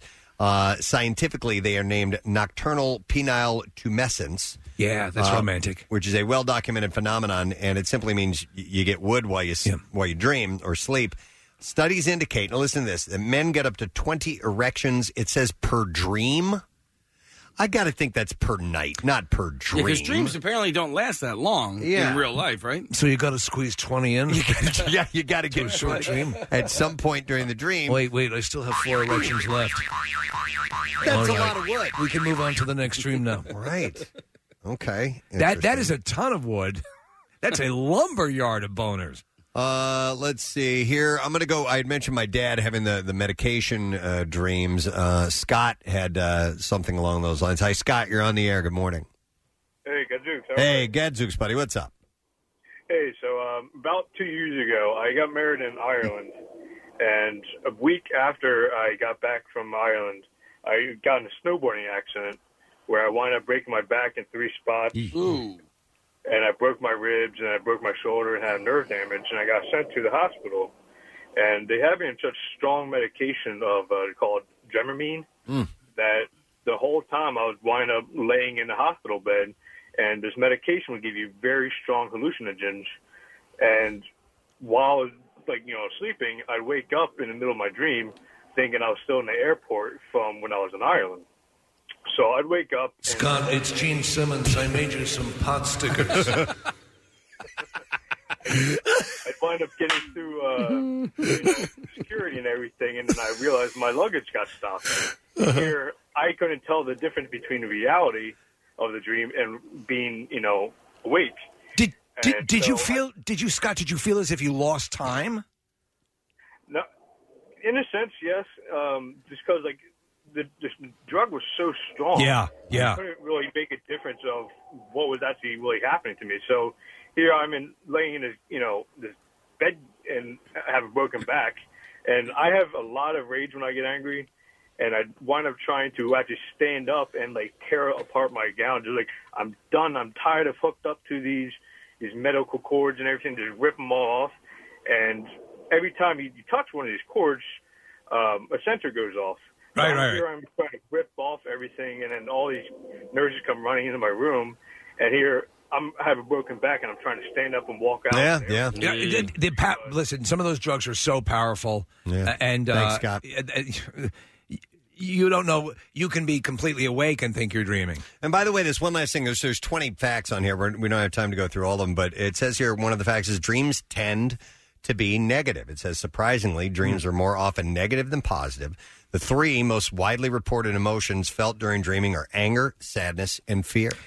Well, Which it stands to reason. Yeah, It- it's uh, to me. To me, it seems like sort of a way to tap off those unresolved energies. Yeah. and so they where where you can sort of keep them in check while you're awake, they overtake your mind. Yeah. when you're more sedate. Yeah. Does it- that make sense? I, I think so because maybe you're you're repressing some things Right. in your emotionally and My and- souffle fell. Yeah, Indeed. you maybe a little scream therapy or something like that. Marissa, Mike. Hmm. it's going to be another hour for dinner. I mean, Would your you brain- tell the boys. I, I think your brain is trying to work out some of its problems. Yeah. While you're not conscious. Yeah. You know. It's interesting stuff. I'm sorry if it uh, if it you know it's, it's weird hearing about other people's dreams, but me, Casey, and Marissa all had strange dreams over the weekend, and we were like, you know what? Maybe we need to hash this stuff out. Is this dreamy music? It's time to go to sleep now. And let me enter your nocturnal world. Come with me, won't you? As I prepare your entrees. Oh, this is Yanni. Oh, it's a song called "One Man's Dream." all Yanni fans. Know. Most dreams people have are that Yanni would go away. Yeah, exactly. All right, uh, I want to take a break, but listen, maybe it's been your dream to join us for a Preston and Steve sorority party. We got one tomorrow night at the Flyers game. We are going to be in this cool area that they have called the assembly room. It's, a, I mean, it's got couches and a fireplace for crying out loud. It is a really slick looking place. Uh, I'm going to take callers 17, 18, and 19 who are ladies only and are either in the Preston and Steve sorority Zeta Eta Pi or like to become members of the sorority. 215 263 WMMR. You and a female guest will be uh, able to join us, the entire Preston and Steve show, tomorrow night. I haven't been to a game all season. I'm excited. Well, they're playing really well Yeah. right now too, man. So it'll be a a good game to go to, and uh, they're, they've moved up to third place in the division, so it'll be fun. Yep, tickets are on sale now. Doors open at 5:30. Game is at 7 p.m. Let's get you on board. They're playing the Sharks. We're going to take a break. Come back in a second. I got some interesting bizarre file stories I want to share with you when we return. Stay close. What's new? Glad you asked. Weezer.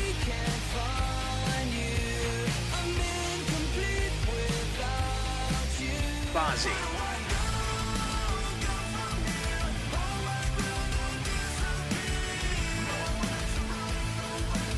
Dirty Honey.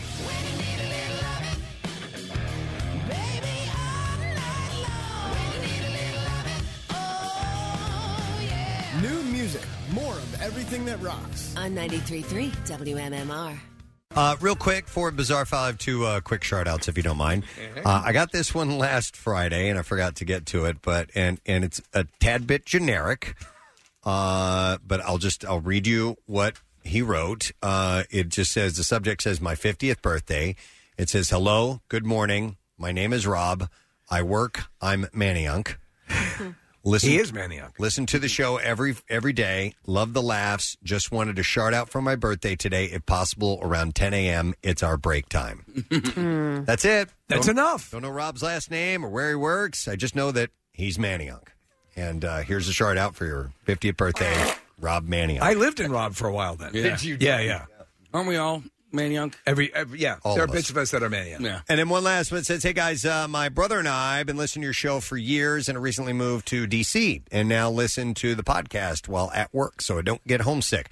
But I wanted to see that if you'd be able to give a, a big old shout out for my brother, my, I'm sorry, my older but younger brother Joey." Who still lives in the Philly area, and his birthday is on leap year. That's what he means, my older and younger Ah. brother. And he's turning seven this year. He was born in 1992. Uh, thank you. That's from Corey Radkin. So Corey, I'll miss it if I don't do it now. So I'm gonna I'm gonna do the shard out for him now if you don't mind. We do have those leap year birthdays coming. We do, yeah. Very exciting. Yep. All right. Uh, it is bizarre file time. So let's go. WMMR presents Preston and Steve's Bizarre, File. Brought to you this morning by Patient First. Cold and flu season is here. Patient First is here to help urgent care. That's open 8 a.m. to 10 p.m. every day of the year. 20 Eastern Pennsylvania and South Jersey area medical centers. Well, it was a, a big weekend as far as bizarre file stories go. I have a lot of good stuff that came up. We're going to start with uh, this one, which has a happy ending to it. A 16 year old toy poodle was scooped up and dropped by a hawk and then found 28 hours, eight, uh, 80, 28 hours uh, later alive. That's miraculous. Yeah, Uh, Deborah Falchione said that her pup Portia was on the back deck of her home in Allegheny County Thursday when the dog was suddenly taken by a hawk and carried off. She thought she'd never see her poodle again. Yeah. After hours of searching, she started to lose hope, especially after after temperatures dropped well below freezing overnight. Then, nearly 28 hours later, Banfield Animal Health Hospital had called and told her that Portia was found. She said to them, I said, that's impossible. Uh, she could not have survived 28 hours out in the bitter, bitter cold weather in 10 degree weather. This is a six and a half pound dog. She's blind, she's deaf, she's 16 years old.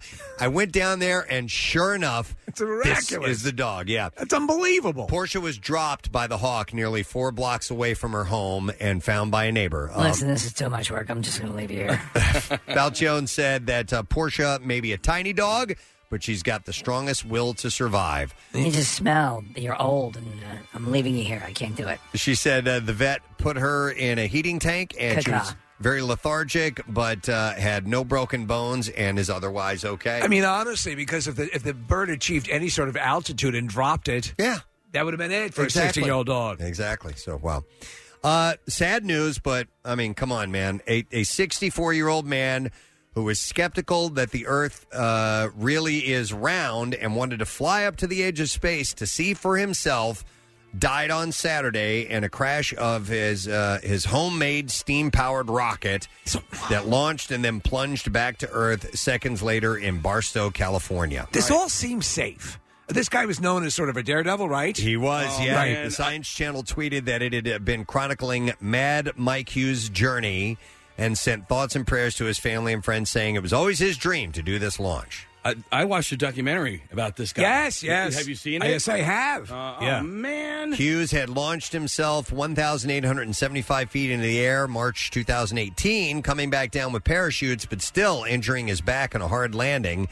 Uh, he was also a limo driver who had the Guinness World Record for the longest limousine ramp jump at 103 feet in the Lincoln Town Car stretch limousine in 2002. But you know what he was doing, Preston? He was doing exactly what you say all the time when flat Earth, the flat Earther thing pops up. Yeah. So if you could just see the, if you could get up into space, you could see the curve of the planet. Yeah. Uh, well, he tried. Yep. And he got killed. So he was a flat earther? Yes. Yeah. Okay. Yeah. Oh, there you go. I mean, So- I wonder if he did though get high enough to say, "Oh my God, it's it's wrapped!" And then boom. God, he had the moment of revelation. Son of a bitch! Moments before his death. Or maybe it was the, the moment of like uh, uh, self fulfillment. Yeah. Yeah. It, it is flat. I'm going to tell everybody. Yep. and Also then- really hard. Gone. Yep.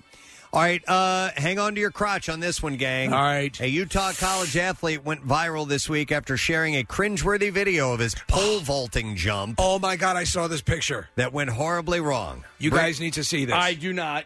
Brigham Young University pole vaulter Zach McHorter was practicing a stunt when his landing did not go as planned, Oh, as seen in a TikTok that the 21 year old shared of the incident. McHorter runs down the track with the pole in his hand, leaps off the ground, and accidentally impales his scrotum with the pole while preparing to dismount. It looks like he's a giant swizzle stick. He captioned the video that one time the pole went through my nuts, revealing that he needed to get 18 stitches after the incident. I'm surprised there are nuts left. Yeah.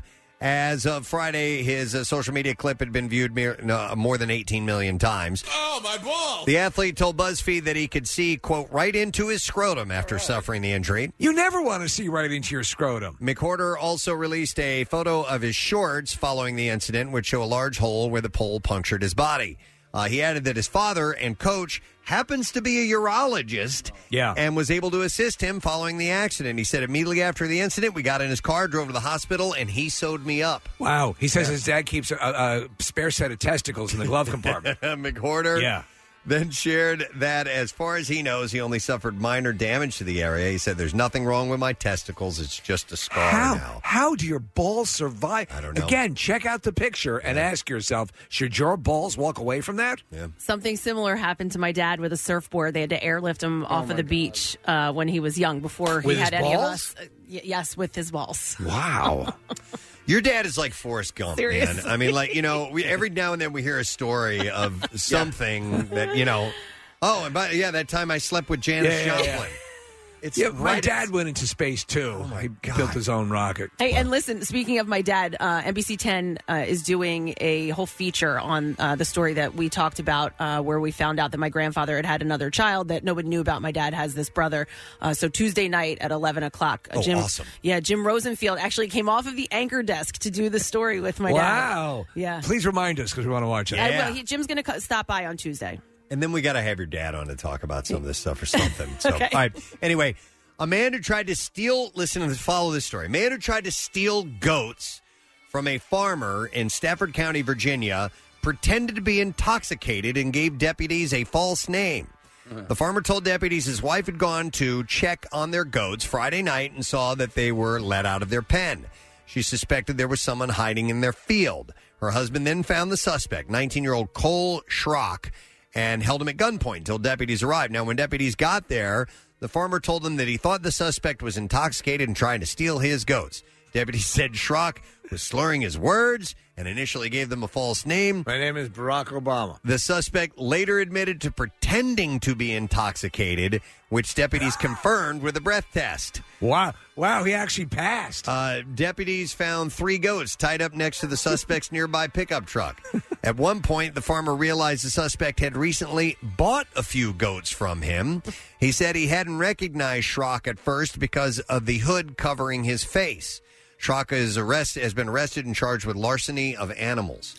So he felt the right thing to do at the time is to pretend Pretend he to was be wasted. Goat thief. And be someone else. And he's actually a goat thief. All right, one last thing. I got this from a police blotter. So All they, right. they list the, you know, small Sure. towns will list the, the various infractions and Right. encounters that police have over the course of a week. So here's two stories from whatever town this is. Uh, two separate reports of shots fired were determined to be false. The first incident occurred at Skyline Chili. A man called police at approximately 4:30 p.m. stating four people in a white sedan in the parking lot had rolled down a window and shot at him. An investigation ensued, and police later determined the man was suffering from some type of psychotic episode. At Skyline Chili. So that was uh, episode one. The, another shots fired called in approximately 10:30 p.m. This time from a woman. She told dispatcher she had been shot in the shoulder. When police arrived, they determined the woman had not been shot, but stung or bitten by some type of insect. Shot, stung, very similar. She was uh, treated by EMS, and no charges were filed in either case. I feel so silly. And there you go. That's what I have in the bizarre file for you now. Hey, we have this movie screening uh, coming up of it's a new Pixar film called Onward. Uh, it stars Tom Holland and Chris Pratt. We have a screening on Monday, March second, seven p.m. at the UA King of Prussia. And I can take five people right now. Let's make it six. Yes. And uh, we'll set you up with some tickets. 215. In fact, there are four packs of tickets. Oh. 215 263 WMMR will put you on the list. Don't forget you need to be there by 6:30 and Onward will hit theaters nationwide on Friday, March 6th. So let's take care of you. We'll take a break, come back in a second a little bit later on. Uh, Gavin O'Connor, director of the film The Way Back with uh, Ben Affleck will be in our studio. We'll return shortly. Not only can you hear Preston and Steve, you can see them too. Check out the Weekly Rush on Xfinity On Demand. New episodes, you guessed it, weekly. Hi, I'm Steven Singer. Yep, that's me, the I Hate Steven Singer guy. People ask me all the time, what does this mean, I Hate Steven Singer? Well, maybe this is the reason. At my store, we don't play pricing games. We wouldn't treat our friends like that. We only have one price, one place, one price. Come to my store and feel the difference. You'll have fun buying a diamond for somebody you love. Steven Singer Jewelers. One place, one price. 888 I Hate Steven Singer. Online, IHateStevenSinger.com. And our flagship store at the other corner of 8th and Walnut in Philly. Do you know you can earn rewards just by shopping at Acme? Download the Acme mobile app and redeem your rewards for discounts on gas at participating Exxon stations or for free groceries. Back with more of the Preston and Steve Show podcast. Uh, you know what? I have I have a couple of stories that are uh, local in nature or in Yeah. our general vicinity. So they're not really connected to each other in, in any other way, but I think that it might be worth uh, taking a stroll down the city beat. The city beat. Uh, so Scoobity scoo wow. we haven't It's done. time to pound the pavement with the knower and seer of all things in and around town. I just created this voice, yeah. Uh, the city, the city beater. I guess I don't know, um, but He's um, beating off every day, beating off every night. City beat. City beat. Master beater. Uh, so the fanatic, the Philly fanatic, our good, wonderful, beautiful green friend from the Galapagos Islands. Yes, had a bit of a makeover recently. Now I'm assuming we're going to be seeing him We saw it yesterday. in about a week and a half. Oh, oh, yeah. So I Oh, mean, yeah. us uh, physically. Yeah. Well, we are in uh, we're in Clearwater for spring training. We're headed there for live broadcast, like we've done the past two years. I bet the farm on it. And uh, I would imagine we're going to see the new and improved Fanatic. Have you guys taken a look at him yet? Yes. You have. I have not. So uh, there are pictures. Uh, there are a lot of side by sides up on social media. There are uh, some adjustments. Mm-hmm. Nothing tremendous, but he seems to have some sk- sort of scale like things that run along his arms. They're subtle, the differences. Subtle, yes. Uh, He was at spring training yesterday. Color changes, and apparently his ass is bigger. All right, so the revamped uh, the revamp was unveiled before the Phils played the Pirates uh, in the home opener, and includes flightless feathers uh, rather than fur covered arms, uh, stars outlining the eyes, a larger posterior, as Yes. you said, Steve, a larger butt, Better to crap with, and a powder blue tail, blue socks, and red shoes, plus a set of scales under the arms.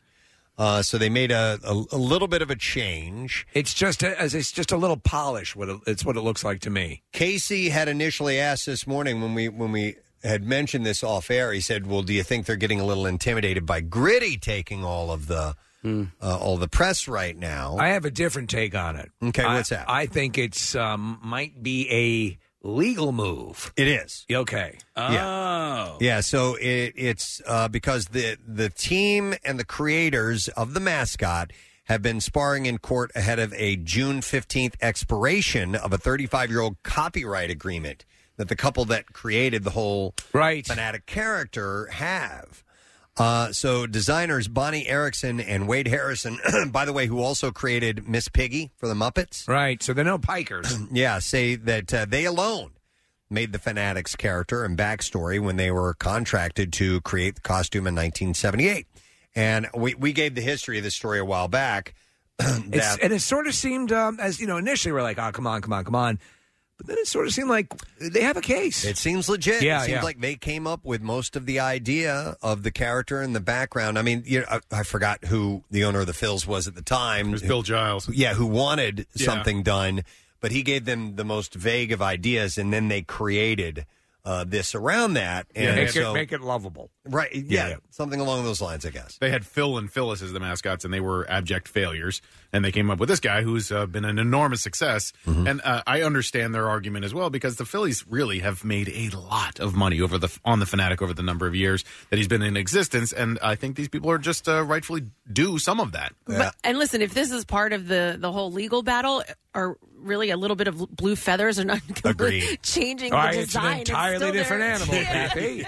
There's no correlation between this and the fanatic of yore. Uh, yeah, they, they look almost identical. Why, look, his laces are done in a different way. I don't even see the scales, or I well, okay, okay. There's little flaps under his arms. You see the Yeah. little scaly type things. Yeah, Uh, but I mean, uh, because also you you don't you don't want to kill a beloved no mascot. whatever happens, they, th- they'll work it out. They have to. Yes. They- the, the fanatic cannot be anywhere else and cannot disappear. Certainly, Listen, I I love Gritty. Gritty is fantastic. Yeah. But the fanatic is royalty. I read something yesterday that said uh, the fanatic walked so that Gritty could run. Okay. Yes. And I, All I- right. I, believe that to be true. The, the Gritty would not exist, and Gritty's awesome as well, but Gritty would not exist if not for the fanatic. Yeah. Uh, Tom Burgoyne, who is the Fanatic's very close friend, uh, said that he's still the same old Fanatic, just with a little more sachet in him. Hmm. And maybe he doesn't have that rancid smell of sweat. Uh, he noted that the mascot's fur color, jersey, hat, and overall look have changed a little bit over the years. I would imagine, yeah, if you looked at the Fanatic in those first few years, it would look Yeah, the mutton decidedly, chops. decidedly different. It was Mutton the 70s mutton chops. Well, his nose was skinnier. Yeah. His snout was skinnier. Yeah. I mean, and when you look at him from the 70s, he looks different. Yeah. He's done collagen, clearly. Sure, yeah. I mean, he's he's aged. Well, why Yeah. not? Botox, Most- fillers, Most people are doing that. uh, Um, cool sculpting. But yeah, it, it would be weird if they tried to do any kind of dramatic change. But I think Kathy, you're right. They're they're they're grasping at straws. It's If, not. if that's what it is, if this it is actually because of the legal. Do you know what battle. invariably does not work when they try any sort of humanoid mascot? Yes. Any, eh, they all look frightening. Yeah. They look like mutated humans, and it's horrible. I don't even like the mascots, Steve, that are um, shaped like uh, human bodies. Like, they don't do much padding on the mascot themselves. you know? Right, Like, right. so- well, you, yeah, well, you do like, like I mean, God, listen, God bless, like you know, certain mascots in the city, but where it, it's it looks like some sort of bizarre Greek mythological creature Right. Yeah. with a human body. And, Yeah. yeah. No, But I, agree. mean, there is a very, very subtle art to being a good mascot, and uh, you know, Yeah. believe me, I, I was a mascot in my uh, high school, and it's hard. Like y you really, you have to be on all the time. Uh, you, everything's got to be big, right? Like Yes. it's, it's like you know, being It's on very s- theatrical. er- Everything's theatrical. I saw a series of photos, or it might have been a video on. Twitter. Oh my gosh, I wish I could remember what it might have been Colgate University. But the girl goes, This is um this is me and my very, very brief stint as mascot of uh, you know it- uh, I, I think it was Colgate and it was like her just kind of like standing in a corner and then like her standing in another spot and then literally just sitting in the bleachers by herself and it's like yeah you you can't you Yeah. can't do that you You're have not to a go- spectator. Yes. They need to, they need to have somebody like that uh, Casey, where they have like oversized cigarettes, yeah. where they're just sitting in a corner, leg leg crossed over, and they're just Yes. puffing on a smoke and a taking cell break. phone, Yeah. a big phone number cell phone that they're checking. Love it. I was hired to be the B of uh, B101 when I was in college. Yeah? And, uh, yeah. And uh, listen, man, I, I was a terrible human being in college. And um, I, uh, I I woke up hungover for my first gig and uh, and I didn't go in. And I called out. I oh was my like, God, are you serious? Kathy, I you got told fired from B101? I got fired. He didn't even work They- there. Yeah, I, I didn't even work Oh my first gig. I called them. I was like, "Oh, I can't get a car." That was my dumb excuse. I'm not done pollinating. Um, but with that said, we need a mascot. It mascot uniforms are really, really expensive. I've I've looked into it. We tried to get one done. Wow. That was uh, that was uh, for the uh, Preston scab eating. Yeah. it looked like a large pepperoni. It was horrible. it was terrible. But it just goes to show you that there is. I mean, it's hard to come up with a decent a mascot and then b costume for. Uh, said you know, mascot. you know who did a great job was the kid who played Delco Bear at the uh, Yeah, he uh, was at, the, great. at the camp out. Yeah, he Man, was from Newman University, uh, but uh, he just put on a generic bear costume. He he did great. He was Right. very Yeah, yeah, yeah. Uh, you know, uh, large in his movements. Gestures Yes. were gigantic, and he did exactly what he needed to do. The costume was kind of goofy, but it was for a goofy thing. Yeah. It but, was but Delco if Bear. you're saying like building a costume, yeah, that's hard to do. Yeah. Well, I couldn't even. I can't even imagine what we would come up with as a costume that would last. I mean, like the scab thing came and went. You know Right. what I mean? But I, I guess there'd have to be something. Gadzooks. How about Annabelle? Something Gadzooks. Annabelle the doll. in a big- Something that would have to do with the term Gadzooks because that stu- Yeah. has stuck with us for more than Like Zuki, you Yeah, know? for a long time. Zuki. Yeah. What? I, I okay. Okay, what? What if it was zucchini and he, he would be get zucchini? the kids will love that. Zuki A giant Kids zucchini. love zucchini. I love Why is that zucchini coming out? to us?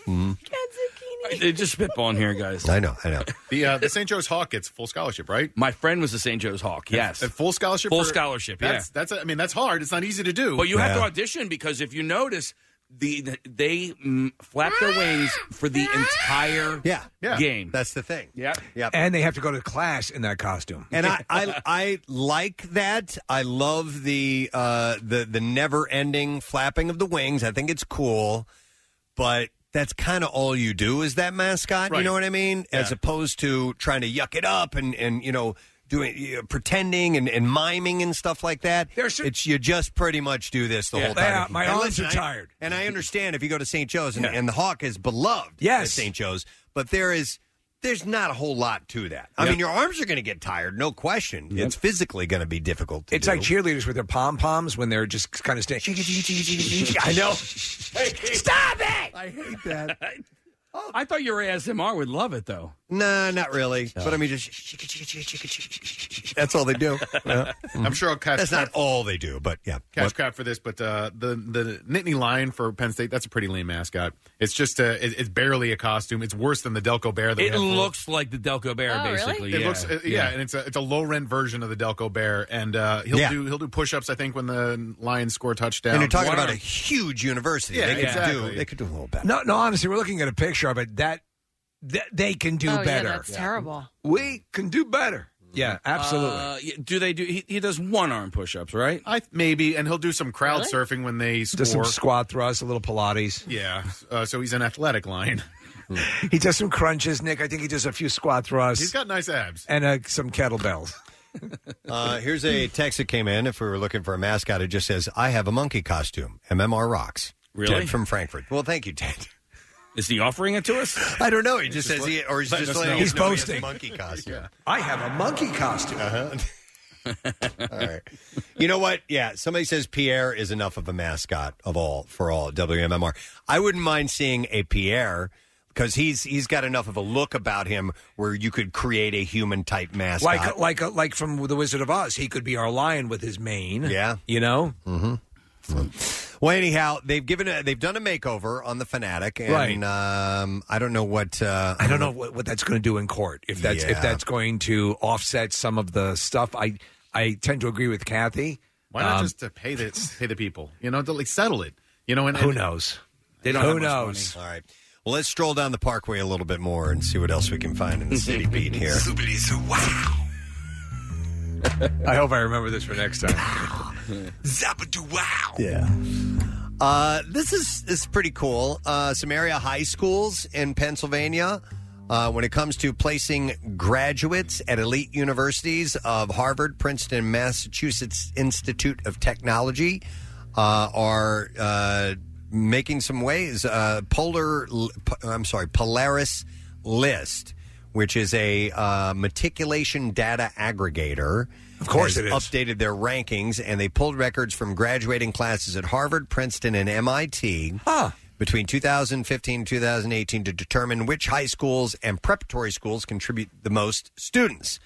So locally, Conestoga High School in Berwyn, Nick's alma mater, the Episcopal Academy and Newtown Square, and the Haverford School in Haverford each had uh, 15 students My dad's a Haverford grad. uh, land there. Yeah, None of us so- went to Harvard though. No, Or Uh, I MIT. went there. Yeah, you went there twice, right? Twice, Yeah. as a matter of fact.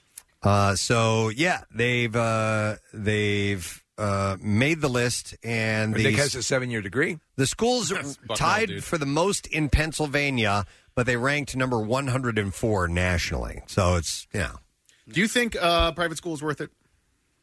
I have no idea. I mean, uh, Episcopal and Haverford School are both great schools, and they have a high percentage of, of graduates that go to Harvard and MIT is- and Princeton, as, as evidence in this study. But man, is it a lot of money for high school? I think it helps in preparing you for it. Uh, Yeah, so but- they call it a prep school for a reason. Okay. And so the the courses and all that sort of stuff. If you're a good student, if you're uh, Harvard or MIT or Yale or whatever bound, um, said schools will get you, I think, more prepared than Right. maybe some other places. But I mean, Conestoga is free by comparison, you know. Right. And, and so I'm uh, I'm not saying this uh, with any bias or anything like that. I just don't know if it's worth the tens of thousands of dollars. Complete rip. No, no.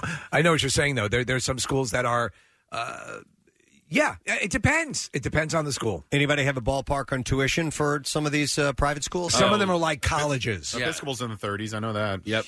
Yeah, here we go. Haverford School, thirty-eight thousand eight hundred dollars. I mean, that's high school a year. You know, and it- it's a great school with a lot of opportunities at the end of your graduation, but uh, that's so much money to spend per year for a high school student. Son, you're you're pretty stupid. So I'm not going to spend thirty five thousand dollars to verify what I already know. And could you imagine if your kid went and just wasted all of that Bombed money out. for you? Man, Marissa. I could have had a car. Mm-hmm. I went to private school. Yeah. And look at you Look at me now. Yeah, she's doing great.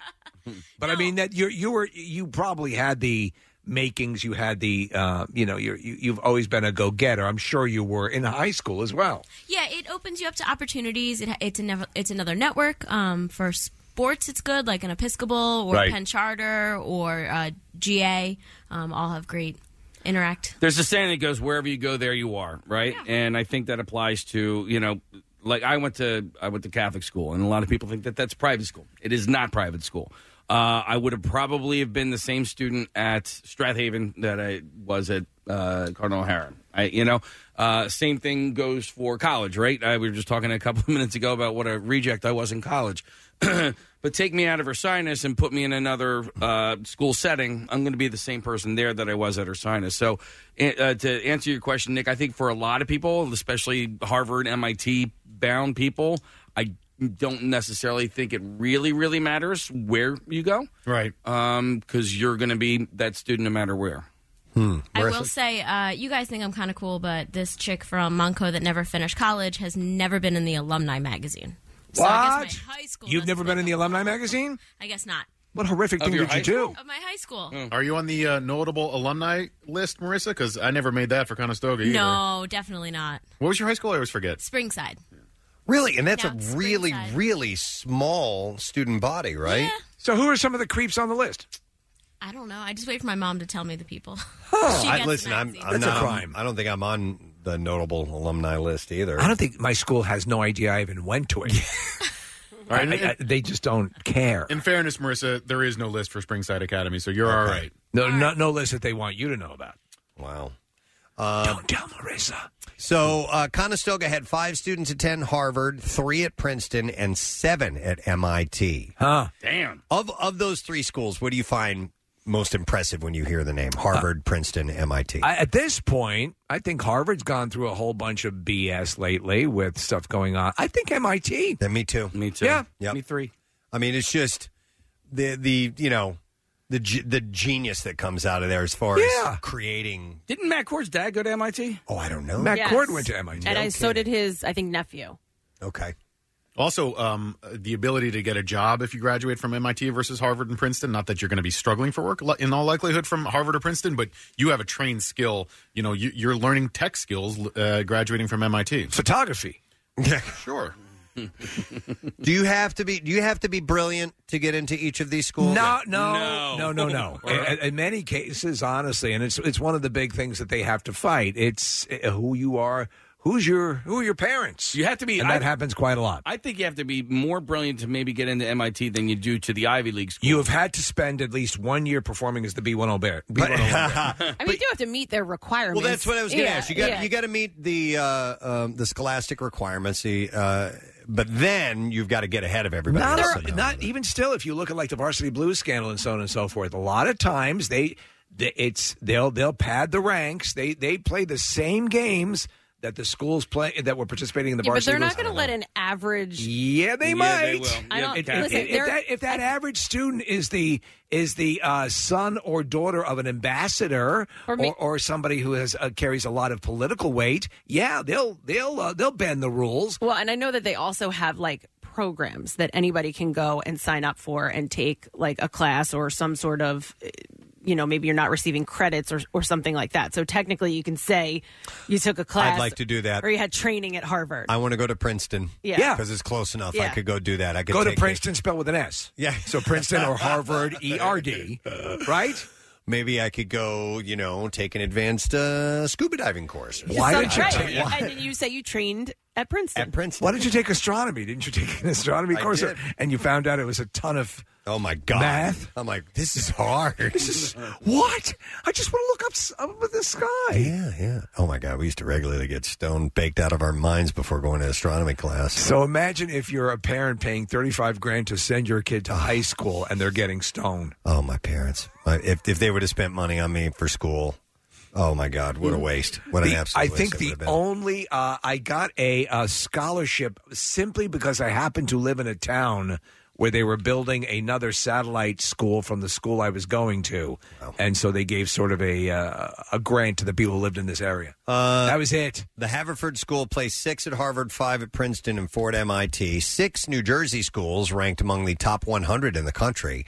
So they actually, there's some great schools in New Jersey. The Lawrenceville School in Mercer County had 86 students to attend the three schools, ranking number four nationwide. Didn't you do a survey too that said that the uh, that New Jersey was the smartest state in the union? I wouldn't doubt it. Yeah. Uh, Princeton High School followed close behind at number seven with 74 students going to those various schools. Say a lot of that intellect is developed in in learning how to crack the code of the jug handle. Uh, right? Yes, it's exactly. problem solving, puzzle solving at an early age. Oh my God, we went. you- I told you we went to Collingswood Yeah, yeah. last weekend, and uh, um, you know I have ways on uh, to get where we're going, and you know you can scroll and actually look at the map and see the course where it's going to take you. And there were so many bizarre twists and turns, and the the, the roads shoot off in four different directions. You got to take the second one to the left that heads off this What way, the f- and I'm like. Without ways, I, I would have never let No. my children into the state of New Jersey No. Uh, to drive until they were 25 years old. A- a- a- and then nothing uh, makes you as irate as I, I can see it. It's right there. Yeah. How do I get to it? Hang on. I've John went to MIT. John, you're on the air. Good morning. Well, I went to MIT, like you just said, to go take a scuba diving class. I went and took a volleyball clinic, and you could pay money to get a one graduate credit for phys ed. So Oh, a quick I had question: One graduate phys ed class from MIT. Can you say then at that point you graduated MIT? No, I just tell people I did graduate work at MIT. There Graduate you work. There you go. At MIT. Dude, te- John, tell me you have an MIT t shirt somewhere or something Oh like yes, I, I have a tie that I wear all the time. It's- I'm, I am I'm from Council Rock South. I was the coolest teacher uh, back in Excellent. probably 2008. Nice. So I'm- I'm a math teacher, and I tell everybody I'm the only math teacher in the district that did graduate work at MIT. That's brilliant. So, and do people are they amply impressed when you say that? But they are until they, they push me a little bit further and find out it was volleyball. Listen, you learn state of the art volleyball at MIT. Don't take that for granted. Yeah. Exactly. I love it, John. Thank you. Appreciate it. Yeah, a friend of mine is taking a business course at Harvard right now, but Okay. it's not like I think it's like I said, I think it's just some sort of like training course Yeah, or like I- seminar. I went to I went to Delaware County Community College and took an investment class just to learn what I didn't know about Right. investing. So you can do these elective classes at various. And now you, ha- colleges, you I handle my guess. stock portfolio. I with do. all I that do. you learn. I do. All, See, every now you're an bit of it. All I did was uh, my financial planner is the teacher of the, of the class. That's what ended up Oh, happening. You hired the teacher. And I'm sure that's why he was teaching Yeah, there in the yeah, first place, yeah. so he could hook some guy like me and says, Uh-huh. "I don't understand this. Can I pay you to do it for me?" You're too stupid. syllabus is. Can you teach me astronomy too? Sure. Wasted my money on the class and hired the teacher. Oh, Can you Like- point my telescope at Neptune? That was like 15 years ago. We're still he's still our financial planner. It's awesome. It's the best game in the world. Uh, well, listen, we you know I, I was I'd mentioned New Jersey. We're gonna we're gonna saunter down the avenue and we're gonna head across the Ben Franklin Bridge. It's still the city beat. Uh, and Nick pulled up this story that apparently one Mr. Paul McCartney was just kind of hanging out in New Jersey over the weekend. Where was he, Nick? I'm not quite sure how you pronounce it. Is it Metuchen? Maybe. Uh, it's in uh, uh, Middlesex Township, and uh, he was just hanging out outside of bakery, the Buttery Bake Shop. uh, Shut up. It's the Buttery Bake Shop. Uh, In the kitchen, you know. Buttery, buttery. Buttery, buttery, buttery, buttery. and he was just taking pictures with a whole bunch of uh, fans. I love, the, I love the bear claws here. Mm. buttery, buttery, buttery, buttery. They use fondant. Uh, he he man, the guy does not age. No, no, he's in he's in fantastic shape. Because I eat a lot of baked goods. Uh, well, maybe, but no, he's he's a he's a vegan and uh, Hey, you know, look, this cookie's just like ebony and ivory. we uh our our former company that owned the radio station. We we Steve and I were having dinner with the CEO of the company. and Oh, yeah. he had he had met Paul. Uh, you know, he's a very wealthy man Yes. and and, uh, and can stay in the most palatial places. And and they were you know they may have been in the Four Seasons or something like that. And Paul was staying at the same place and they had run into each other and gotten a conversation and become friendly Yeah. and paul ended up doing yoga with Peter, and they uh, he said Paul was unbelievable, Kathy, at the yoga poses Oh, yeah? and things that he does. Yeah, like he's very, very into physical Oh, fitness. I want to do yoga with him now. And uh, and What's this? I'll play with the bass with my testicles. and and uh, yeah, there he goes. And taking care of his body and all that Yeah. stuff. It's it's his mission. He's been a vegetarian, I think now vegan now for years, and that's been his whole deal. But I mean, uh, he, he he he let- and he's always supposedly everyone who encounters him, you you have the nicest guy. So imagine if you were in front of that buttery bakery, Yeah. Metuchen, right? Is that how it's pronounced? Um, yeah, Metuchen or Metuchen or something like It's that. Metuchen. Um, in New Jersey. How would you handle yourself if you, if you just saw him? I think I think I Standing in would do front what of you bu- do. Come up behind him and pick him up. Yeah. I'd, I'd really. I'd want to hug the guy. Ah, What the hell is this? I just want to thank him. Yeah. You know, I mean, like for everything that he's done for so many people on the planet. I, And- and but maybe- I wouldn't want to be weird about it, but that's what I would want to do. Well, because you know your your your idea is to hey maybe I'll I'll come over and I'll say something to this guy and who that knows? he's never heard. Maybe we'll hit it off. Yeah. Maybe we'll become buddies. Hey, you do escape rooms too. Uh, Let's do one together. But this is when you're escaping the uh, the Cavern Club. But the way to to hit it off with someone of that fame is not to come over and say I'm a huge fan because that's right. You've uh, you've automatically eliminated the possibility of becoming uh, having a personal connection with them. I was just heading to Floral and Hardy. But then again, how do you try to? You. know, That's what you do. You just You're- do the you're the opposite. You kept Ringo back for so long. I mean, do you come over and, and pretend like you don't know who he is and say something? Sorry, do you have any? You have any gum I could, you know, Excuse me. bum from you or something like that? Or I want to hold your gum. Uh, I think what you do is you play. It's, just, it's- I I don't want to bother you.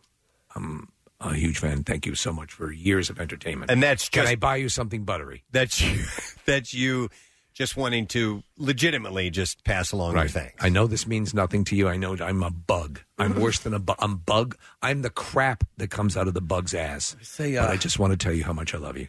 maybe like, oh, I you don't know who he is. You say something like, oh, I, I heard you speaking with an English accent. I'm actually going to England next uh, week. Is there anywhere you, where you can? That's rec- not you bad. haven't been That to I go Liverpool. to. That's not bad, Yeah. actually. Yeah.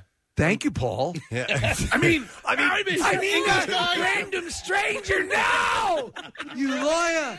I can't stand being lied to. Give me back my buttery bun. Uh, by the way, it's called Metuchen, or that's how you pronounce it. That's how you pronounce it. That's what Metuchen.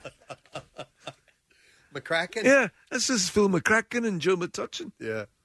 Uh, but that's not bad, Casey. I'm Yeah, sorry. this is Emerson Biggins. I'm sorry to bother you, but I heard you speaking with an English accent, and I was I've always wanted to go to London.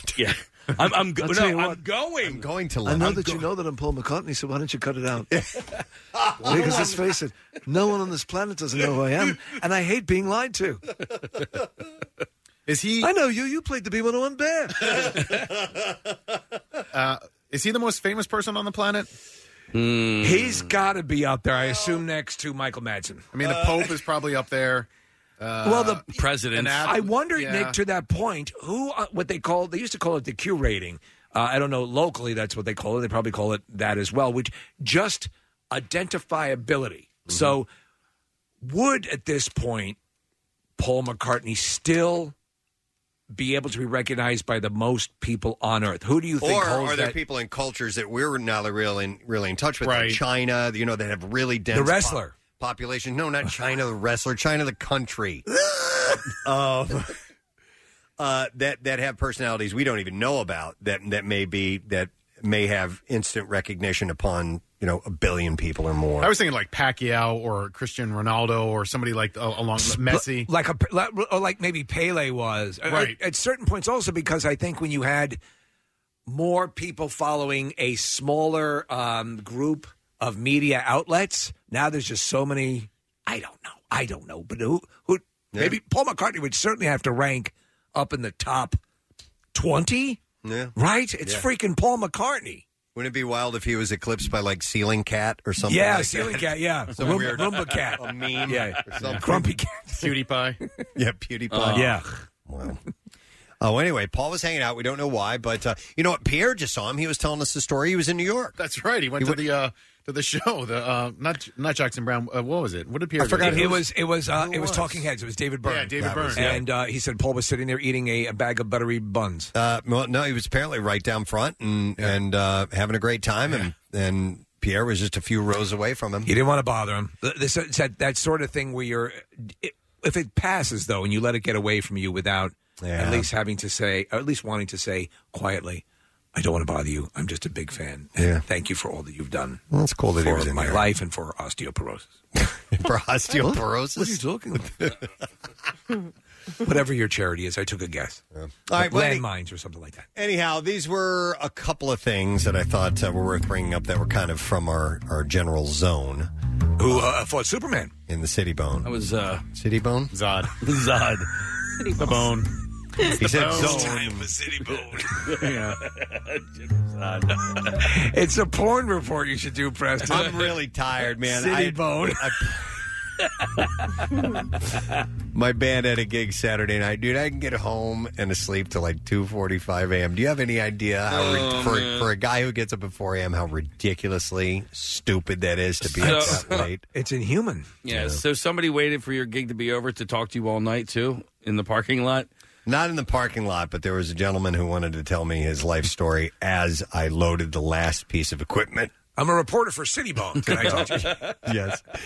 Uh, but I do want to thank Casey and uh, Marissa and her boyfriend Matt, and who else came out? Brent Porsche, a couple of our former interns. Very Current cool. Intern Ed was there, and Mike Elena came by. And We love uh, Mike Elena. Yeah, it was cool. We had a, we had a really good And time. Sabrina, you said? Sab- a former intern Sabrina and and a lot of people I've never met before. JT Brewskis, they were super duper nice. That is full on, one hundred percent Delco. Yeah, there, it man. is, no buddy. question. In fact, I did a Delco shout out and the place went crazy. Awesome. Yeah, we have a lot of pride in that neck of the woods. There. Yeah, Yep. That was cool, but uh, we had a good time. Maybe um, Paul McCartney will end up over there.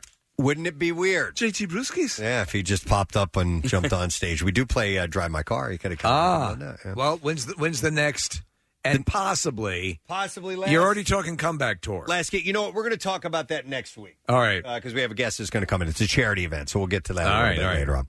All right. Um, let's take a break and come back now. When are we having Gavin O'Connor in? He should be here in about 10 minutes. All right, perfect. Gavin O'Connor is the director of the film The Way Back. Uh, it stars Ben Affleck.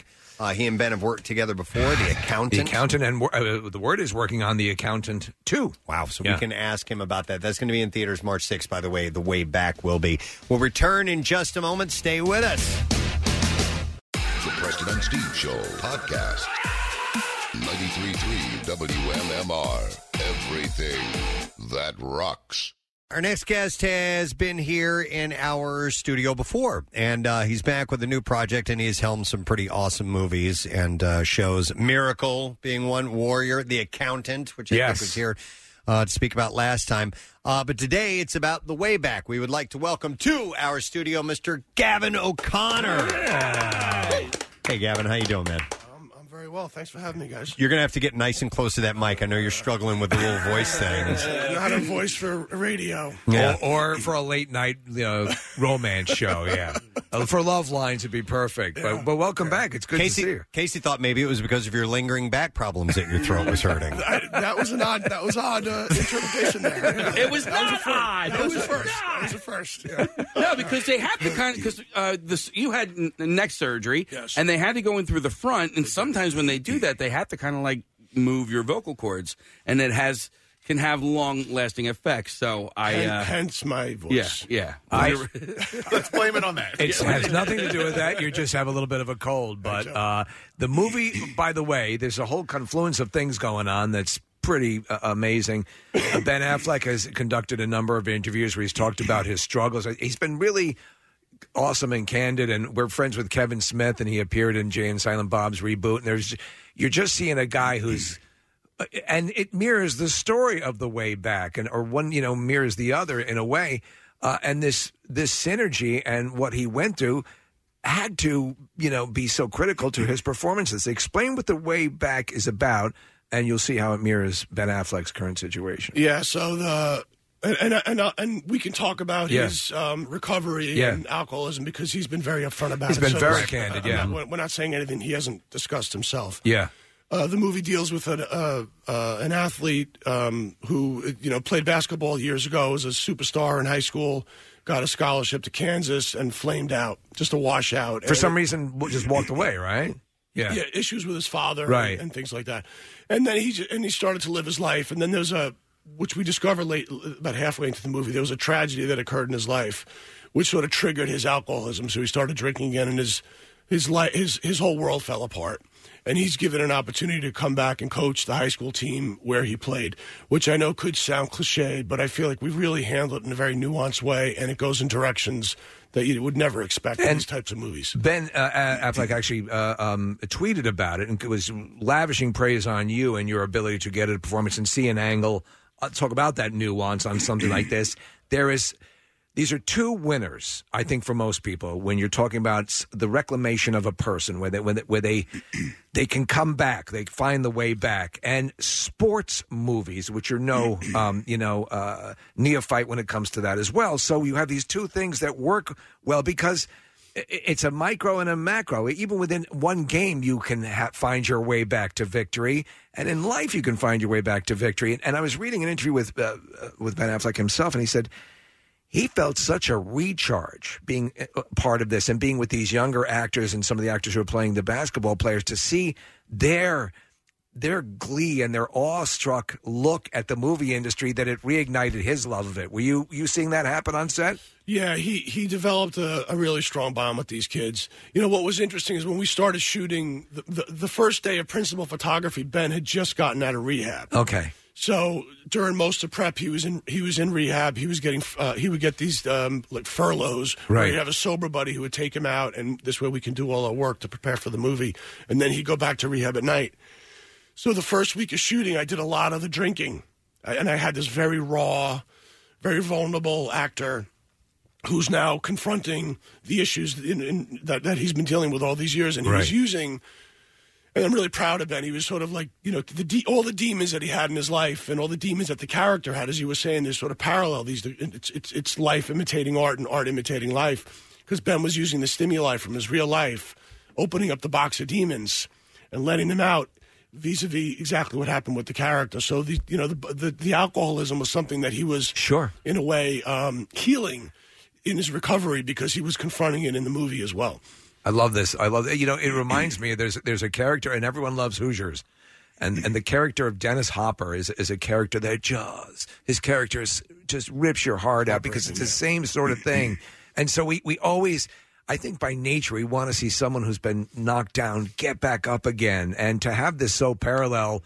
And you're saying just a day's difference out of rehab. Yeah. Uh, that'll, that that should make it an amazing thing to witness. Yeah, it was really Yeah. powerful. And the other thing, I think Ben got rejuvenated because, you know, he was a 19 year old actor when he was in School Ties. Yeah. And now he's hanging out with these all these teenage kids, early 20s, and who revere him, who revere him. Yeah. And so he he sort of became a mentor to all these kids. And I Mm-hmm. would, you know, when I'm moving cameras and relighting, he was always hanging out with the kids and talking to them and guiding them. And That's wild. So it was really beautiful to see. Yeah. I want to draw a parallel to uh, Steve brought up Hoosiers, uh, which I think could be the greatest sports film of all time. It's my own personal opinion.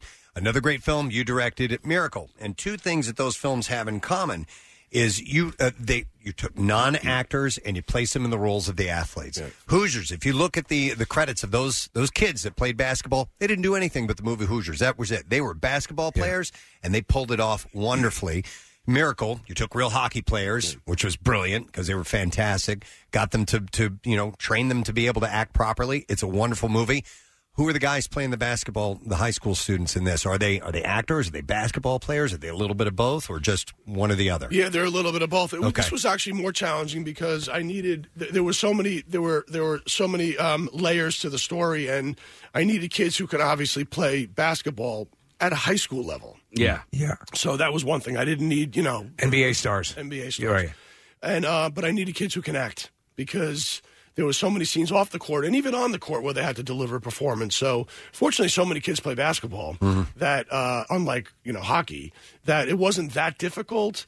Um, except the the harder part was just getting someone who had the right talent and also for each role and also was right for the part. So it just it was a long casting process. What do you think is the hardest thing to teach somebody, uh, acting or, or basketball? Uh, uh, I think basketball. It's yeah. So I just got done coaching seventh graders, but uh, and there was a marked improvement between the first practice and, and the last game. But it, you know, some I think it's very very difficult to um, try to mold people. I mean, just you know, basic skills. You know what I mean? Um, but I've also tried acting as well, and it's that's really really really. And I'm not talking about. I'm not But, but you know the thing memorizing with, lines. With kids these days are all acting with their iPhones. You're Yeah, right. they're You're all- right. so, like, I see these kids; they're so comfortable. They're in front of- performing. they're always performing. They're so comfortable in front of a camera. So yeah. I wanted to ask because I was reading an interview with you, and you said y- you you you make the movie before you make the movie. Like Yeah. it's, so, I'm wondering. So obviously you have you have a, a, a um, um, a broad view of how you want it to come out. How much of the movie did you discover when you're actually making the movie? Because I know some directors are like, "Here we go, bum bum bum, storyboard's done," and others are sort of experimenting and finding along the way. Yeah, I, I always view it as an act of discovery. So you know, the, the the prep of the movie is is getting all the um, your actors prepared, doing all Right. the biography work, connecting emotional lines between all the characters, all the intention, subtext, and then getting all my department heads in line with. So we're all making the same movie. Are you are you are you thinking to yourself because you you talked about this is this is a a formula that has you know been done a lot in movies, but I- it always when it works it works great, and nothing can uplift people like seeing this kind of turnaround. Um, but are you in your mind thinking how can I show basketball in a different way? How can I not repeat? shots that are you know iconic from other films or whatever is that is do you did you feel the weight of that i did and I and I quickly discovered that there's not a lot of way, different ways, like Right, yeah. artistic ways to shoot basketball. Because I Right. started doing them, like no one's going to know what the heck is going on right how now. would fellini do this Because you need to Yeah. understand geography. It's like shooting action. Yeah. So you know, I wanted it to feel visceral. I wanted it to feel immediate. It was a very subjective film. I shot it subjectively, but you know, the basketball. I wanted it to feel like a high school basketball game. but Right. Just the geography of it, how you cover it. You really can't get too crazy. Right. Because I, uh, and also, that goes to action scenes in movies too. A lot of times when you get too artistic in an action, you've done. They, they- we love the account and and uh, glad to hear there's a, a, a sequel in the works. But sometimes when they try to artsy it up, you and you can't tell what's going on. It frustrates the crap out of an audience. I, I agree. I think understanding, you know, and this is just an unconscious thing. Yeah, The audience has to be aware of geography, know where you are at all times. Otherwise, Right. you could feel upside down, and then you then you pull the audience out of it. Right, right. Gavin, I want to give a, a shout out to uh, Brad Inglesby. He's a local guy. My, my brother actually grew up with him, and uh, he wrote Out of the Furnace, and then he wrote the screenplay for The Way Back. Um, and uh, his brother's the coach at UD. My dad has known his dad for a long time, so it's, Yeah. it's cool to see Brad Inglesby doing as well with this movie, with The Way Back. Um, when um, when dealing with a screenwriter, how much uh, just filming, if you could peel back the curtain a little bit, like when when you go into that and you have a raw script. Um, how much do you then change it? Um, how much stays and, and becomes the, the movie itself? um, and and you know the finished product versus what you've read you know the first time around. I I mean, there were some changes, but th- the reason we all showed up is because you know Brad had sent this beautiful document that I read and loved, and then You were Ben- sold immediately. Yeah, Yeah. I was. I really fell in love with the with the material. It just it, it sort of it just broke the chains of a lot of these kind of sport genre films. That's the way it subverted a lot of expectations, Right. Which I really liked, and it was a character study, and that's really what I wanted to make is a character study. Um, you, you know, once you decide to do something, then it's you work with a writer, and for me, I just have to make it personal. So there were things, there were some adjustments we made along the way, and Well, you're a writer yourself, so that's got to help in that process. I'm not as good a writer as Brad Inglesby. wow, I'm not. I, I promise you. So, like, That's high for me, praise. You know, oh, I, I think he's amazing. I, I love Brad. He's a he's a dear friend, and he's also wildly talented. And so, any of the changes that I wanted to make, I would ask Brad to do it because he's gonna, you know, if, if he's willing to execute it, he's gonna do it better than I could. And plus, he, it- just respectfully, it's he wrote it. It started with him, so uh, I would never do that. A- As you as you start to build it, and, and uh, we we love so many of your films, you know, and you're you're building your your uh, resume, so to speak, and you have your people. You know, you you w- uh, clearly work well with Ben Affleck. Do you start? uh, Do projects come to mind now? Are You, you know, do you st- does uh, does this portend more Ben Affleck work down the line because he also produces and he is no slouch in the director Yeah. department as well. Yeah. Uh, d- you know, d is is that the kind of relationship that that creates future prospects? Or I don't know how fully how it works in Hollywood. If it's the right material, you know, Yeah. you know, Ben and I would, you know, we'd like to find something else to do together. If it's the right, if it's the right piece of material, and he's right for the part, and I'm right for the, you know, to direct it. I do, you know, it's funny. I had, I had dinner last night with Inglesby, with Brad, and um, you know, we were talking about trying to find something else to do together, another movie to do. Because you enjoy, because you enjoy that. I mean, when you know you collaborate well with someone, it's got to be the best ex- It's rare. experience. It's rare to find someone that you just. It's an aesthetic. It's Yeah. a taste thing. And Brad and I definitely live on the same side of the street with, um, with uh, just an artfulness of how we approach story, and also blue collarness, working class people. We, It's we just love our that, world. Mm. and you and you in interviews you've done with Ben Affleck, you can see you guys laughing and having a good Yeah. time. And there's an unspoken thing that I really must serve a director and the the director and the directed. You know, Well, you know, with Ben, it just becomes uh, about trust, and he definitely, you know, he trusts me. So, like, we were doing things, and I would always ask him to try. So I asked him to try some Sorry, Yeah. screw him. But that's Sorry. real. Screw It's- him. it's Screw real. him. But I will try that. so yeah, no, he's a great, he's a, he's a great guy, and Yeah. I enjoy, I enjoy the That's process awesome. with him very much. It was the 40 year anniversary of the Miracle on Ice this Yeah, weekend, and uh, I just I I loved the speech that Kurt Russell gives as Herb Brooks. I, I tweeted it out E because ESPN put it on their feed over the weekend. How much of that speech is uh, fictionalized, and how much of it is Kurt Russell, and how much of it is you? Um, it- a lot of it was actually it was, was Herb. Was it Yeah, really? a lot of that speech? Yeah, it was It's one really- of the great locker room speeches in a movie of all time, and you uh, would hope that it's um it, it, it it really reflects reflects what Herb was saying Yeah, to you know, those the, thing, kids. the thing I discovered, and the, the movie became like Rashomon for me because the more I started to talk to Herb and Jack O'Callahan and Jimmy Craig and Aruzi, I, I would start asking all these guys the same questions, and I'd get different answers. Everyone Because had a everyone different perspective. interpretation and perspective. So Yeah. it became this Rashomon thing, which was liberating because it allowed me to open things up and not make it so much of this as historical document that everyone knew because people had their own perspective on it. Yeah. Gavin, the, the emotion in that movie, uh, I can sum up in one three second clip of Miracle. And I and I love it. And I always have if the movie's on, I'm like I'm like, wait, wait, here it is right here. And it's as the, the seconds are ticking down, they're about to win, and I forgot which player it's supposed to be, but it just it's a shot of him. He bangs on the boards and goes, That's it. That is it. That is it. That's all of it right there.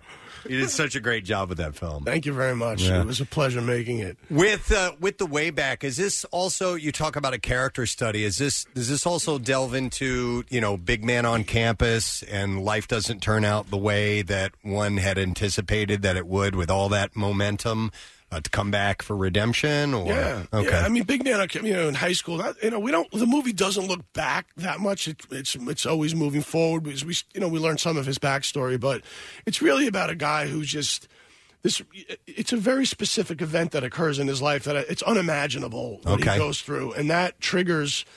Because he had been sober for a lot of years. Obviously, he has the disease, but he triggers the alcoholism and he starts drinking again. And then he isolates himself and cuts himself off from everybody. And then when this opportunity arises, he's faced with and having to confront his own alcoholism because if he st- if he keeps drinking the way he drinks, he's never going to be able to coach. and, and and die. I mean, so we, we've all been, you know, my my, my brother is, has been sober for for a number of years, and and uh, Casey's been very uh, open about his his deal coming back from coming back from that when you when you hit your your your nadir when you're absolutely at your lowest, and and you know and.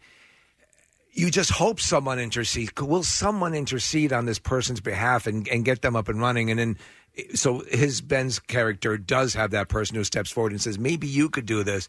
uh, and, and we, we we love to see that. But you know, as my brother found out, as he got the word out, um, you know, a- about what he has been able to do and turn around, it inspires other people. I know Ben himself was saying that you know a a uh, a tacit aspect of this thing this movie could be that people see anytime a movie like this comes out people Mm. sometimes can find the strength to change their own life have you thought about that ripple effect that could occur with this Yeah, and I think that's the beauty of sports. I mean, there's you know there's symbolism and metaphor running through the movie as Yeah. well because sports, I think more than anything, is a demonstration of like you know like the wh- what's inconceivable becomes conceivable. Yeah, you know yeah. the impossible is what no one can do until someone does it, and that's demonstrated most beautifully in sports. But you can apply that to life, and I think for people that are in the depth of their alcoholism and drinking, you think it's impossible to get sober. Right, it's impossible right. to find the road to recovery.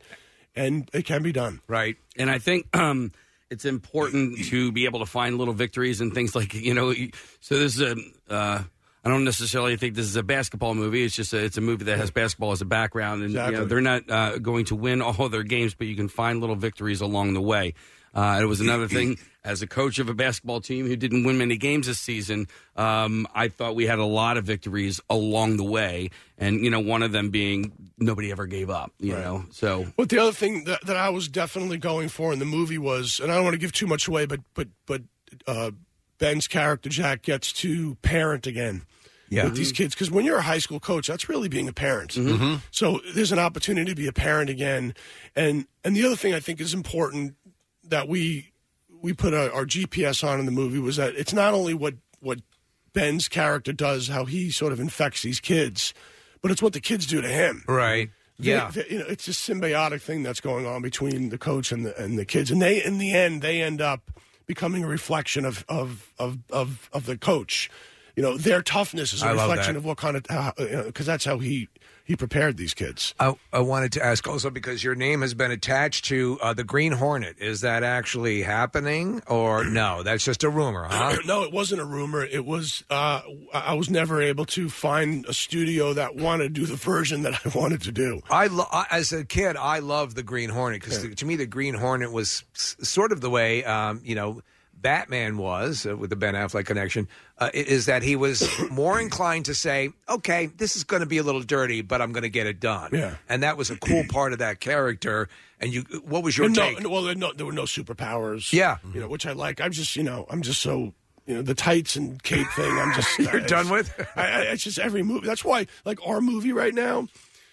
You know, you know, we need the love because, I, like, I go to these small films because if these little, the smaller movies don't perform at the box office, eh, these movies won't get made. They Yeah. won't get financed. So, so, um, But you, you, you have it is there. Like I always say, you make a good movie, and people will find it. You know, and get, get Mm-hmm. But, but it's an interesting thing now. Like, you know, it's so everyone's on their couch streaming everything these days. Yeah. So, how do you get people off the couch to go to a movie? Unless it's, you know, these big tentpole films I get, or I make movies or, you know, things like that. But the smaller, it's just harder to get people off the couch. Is that a conundrum you face? Yeah. Because I mean, I- because Yeah. even I know Like Spielberg was railing against allowing movies that premiered on Netflix to be considered, you know, theatrical releases, and there's Mm-hmm. this this dynamic. Do you see this as an ineluctable inevitability here that you're, you know, you're just going to have to? I don't acquiesce- think we know yet. Yeah, okay. You know, it's it's it's such a moving target right now. I'm Right. Not, you know, we're all just everyone's discovering and figuring it out because the the TV the streaming platform has just changed the the calculus of everything. Yeah, yeah.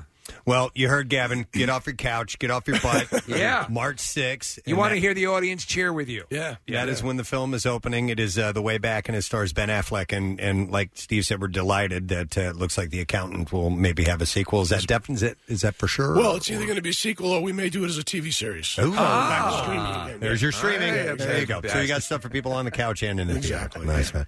Uh, listen, nice to see you again. Good luck with everything. And it looks like you got a great film on your hands. Mm-hmm. Uh, it's great to be here with you guys again. Thank you so much. Gavin O'Connor, guys. Way back, March 6th. That's when the movie's out. We are going to take a break, and we'll be back in just a second. Stay with us. Here comes the MM Army. What's going on? Join Marissa Magnata Wednesday from 7 to 9 at Bar League, 101 North 11th Street in Center City for a Pacifico official cardboard classic free party. Enjoy $4 Pacifico drafts and register to win a Pacifico VIP Cardboard Classic experience with VIP access for four to watch the classic, an overnight stay, and lift tickets. Click events at WMMR.com for complete details. 93.3 WMMR. Everything and everywhere that rocks. Uh, it is Free Music Monday. I have your chance to win a digital download of Father of All. Yeah, that's Green Day. 215 263 WMMR. It's our 13th studio album, so we'll take our 13th caller and we'll give that to you. It is out now from Reprise Records, and you can hear Pierre Robert's interview with Billy Joe Armstrong on WMMR, at WMMR.com uh, through the podcast because he did awesome. a little, little chat session uh, with Billy, who is just in uh, the Lancaster area with uh, with Trey and uh, His wife, Marissa Magnata. uh, Mike Dern. Yeah, and uh, no, they're just dating. Oh, they're just dating. I'm sorry. Yeah, exactly. All right. Oh, Billy. It's bizarre file time, so let's do it. WMMR presents Preston and Steve's Bizarre, File. Brought to you this morning by McGuff Bus Company. If you're looking to earn extra income in your retirement, McGuff Bus Company is hiring for part time afternoon drivers with a valid New Jersey CDL. Continue to have a rewarding career with a flexible schedule to fit around your life. McGuffBus.com. A FedEx driver stopped to help a stranded driver in North Carolina only to suffer a 75 foot fall off the side of a bridge. Jesus. Yeah, it was around 2:30 a.m. on Wednesday. Driver Jeremiah Cribb pulled over on the Salisbury Bridge to help a motorist who crashed in- into the structure. While helping the stranded driver, Cribb spotted a tractor trailer approaching them. So, out of instinct, the Good Samaritan went to jump out of the way. He said, "When I realized he was going to hit the car." I just reacted on instinct. It's pitch black dark. I thought I was hopping over a median and I started free falling. Oh my god! What he thought was a median, with the road on the other side, was actually the edge of the bridge. He jumped off accidentally, following onto rocky terrain below. Yeah, how are you? Uh, the fire department. 75 feet below, by the way. So- Jeez. Oh, So, the fire department uh, tweet. We're getting like a half second of each of Uh, these sound effects. Uh, you know, sorry you fell. A lot of people think that's a median, but it's actually the edge of the bridge. Thankfully, you fell onto rocky terrain. Yes. And we're going to look out for you. Uh, so the fi- Stay there. I'm going to call 911.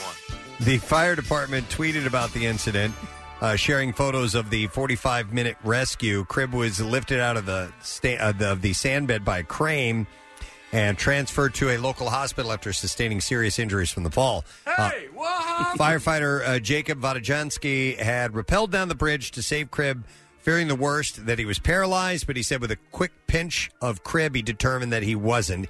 He said he didn't know what happened. He had no clue where he was at. We shared a couple of personal moments. I let him know he was going to be all right, and we kept telling him that he was doing great and we'd get him out of there.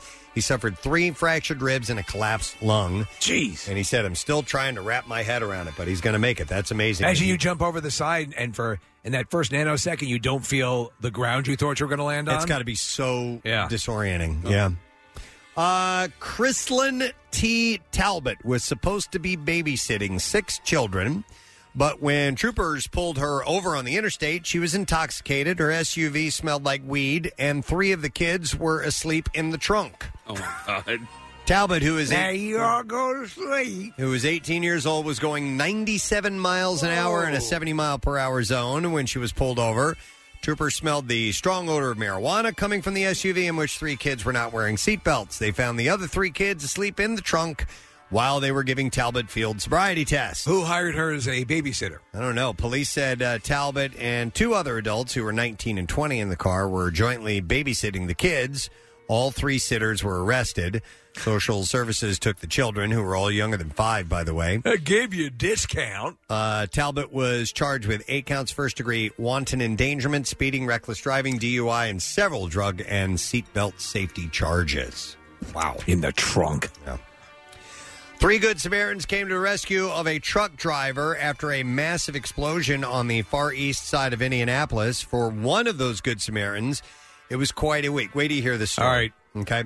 Uh, she said, This is Holly McNally. She said, We see a plume of smoke, huge smoke. It looked like a warehouse was on fire. She had just driven up to the scene with her mom when they came across a turned over semi truck. McNally couldn't believe what they saw. She said, I slowed down. I saw the actual semi on fire. And I look to the front of the semi and I see a man on fire. Jeez. And so I'm scanning and people are videoing and watching, but no one's going over there. So I told mom, I'm stopping. I'm going over there. McNally got out of the car. She ran towards a truck where another man put the fire out on the driver. When they finally got the fire out or on him, they realized there was another problem as they watched the fire continued spreading on the truck.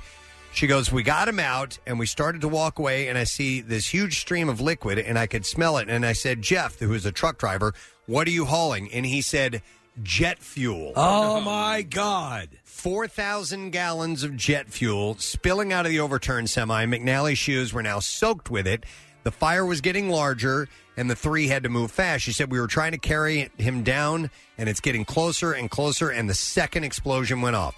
Smoke was hitting us, and I was just praying, like, God, please let us get out of here so that I can see my baby. That baby is her three day old son, Connor. She had just given birth three days before, and here she is running into a burning semi tractor trailer full of jet fuel to, To save rescue this guy. someone. That's amazing. Uh, she had been there moments before coming across. Uh, had, or I'm sorry, had she been there moments before coming across the crash? She said, "I thought, what if that's my son?" Uh, she said, "Of seeing the driver on fire, what if that's Connor when he's 30? Would you would you want to be somebody who just left him there?" yeah. Luckily, the uh, three of them made it away from the fire as first responders began arriving on the scene. McNally hopes that her actions and the actions of the other two Good Samaritans will inspire others to act. Uh, the 59 year old truck driver, by the way, was badly burned. He was taken to the hospital in critical condition. But uh, She needs a night off, and I know a very cheap babysitter. nice.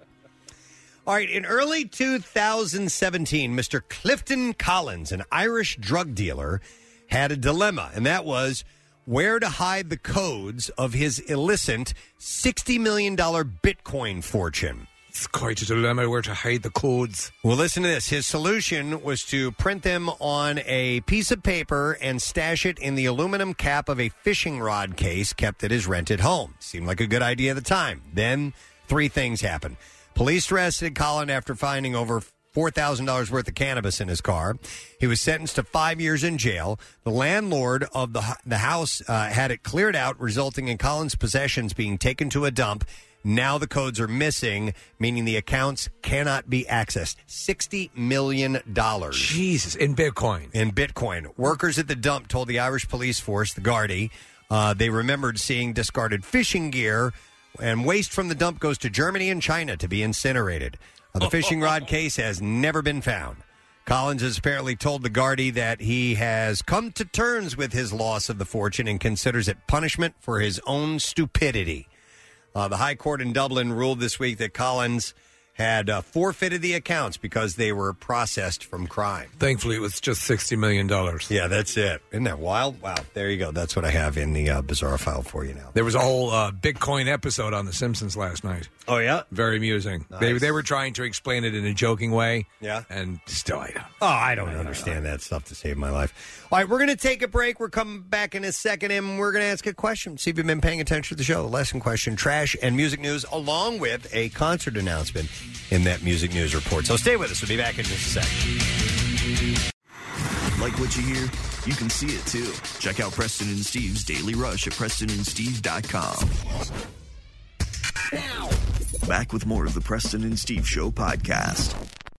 93.3 WMMR. It is 10.09. It's another pleasant day that we have in the Delaware Valley, going up to 61, 62 degrees. You should get out today for a little bit. Yeah, for recharge. It's, it's be out in the sun and take that break.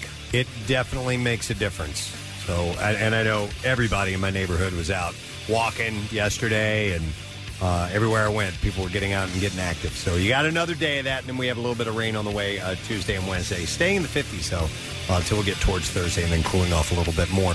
All right, so today we ask a lesson question, uh, and I'm sorry, uh, yeah, we're doing yeah we're doing a lesson question. We're giving away a surprise prize for you, meaning that you're going to win tickets to a great summer concert.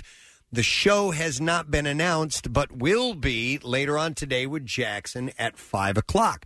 We're not going to tell you what it is. So yeah. So you just got to kind of trust us on this, and I think you'll be happy, and you'll find out later on today, and then tomorrow we'll reveal what those tickets are. And I assume are we giving away tickets the rest of the week once Yes, it's revealed? sir. All right. okay, don't be nervous. Just trust me. It's gonna be good. Happens to a lot of guys, right? It happens to a lot of guys. Yeah, you don't know. They get tickets to concerts and they don't know what they are. All right, so uh dude, that Daily Rush video the first time you did that, I just it's okay. It's all right. It's okay. Just relax. All right. Here's the question for you. When listener Scott was experiencing vivid dreams, what food item did Gene Simmons prepare for him? this is going to be a tough one, I think. 215 263 WMMR. Gene Simmons was was in Marissa's dream. First, yes. right? Yeah, right. Yep. And then, but listener Scott was experiencing a vivid dream, and Gene was apparently in that one too because Ah. his voice popped up, and he was fixing something for him. Do you remember what it was? I, I think I do. All right, yeah, all right. yeah. 215 263 WMMR. Let's see if you know the answer and maybe win those mystery tickets. Good luck to you. Let's do the trash while you're calling in. Trash business is a gold mine. 93.3 WMMR with Preston and Steve's Hollywood Trash. And this morning it is brought to you by Patient First. Cold and flu season is here. Patient First is here to help. Urgent care that's open 8 a.m. to 10 p.m. every day of the year. 20 Eastern Pennsylvania and South Jersey area medical centers. What's going on this morning, Steve? Well, Joe Judice, the ex husband of Real Housewife star Teresa Judice, says he had no other choice but to walk away from their marriage. Joe says he finally had to put his foot down after she divorced him and started having sex with other men. oh my god. Thomas Markle, yes, Thomas Markle telling TMZ that his daughter Meghan and Prince Harry owe him for what they put him through over the past two years. Markle says he understand the, stands the couple's reduced status may leave them with less resources, and that's why all he's asking for is Bermuda. And finally, a recent release from the diary of Frank Sinatra's late wife, Barbara Marx, reveals the final words the legendary singer uttered to her as he passed away in 1988. According to the recently discovered diary entry, Barbara says as Frank was passing, she leaned in close to hear him utter the words, You're kneeling on my hand. I'm not sure Hollywood trash. Do you have any idea what the real words were? no, Oh, I, I, I had my joke. I left that article. Ow. You're nibbling on my hand.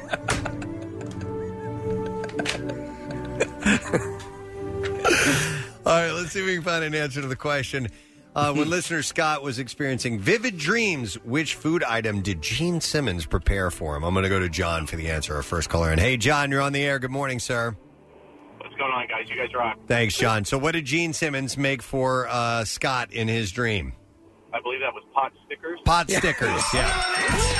yeah. Hang on, John.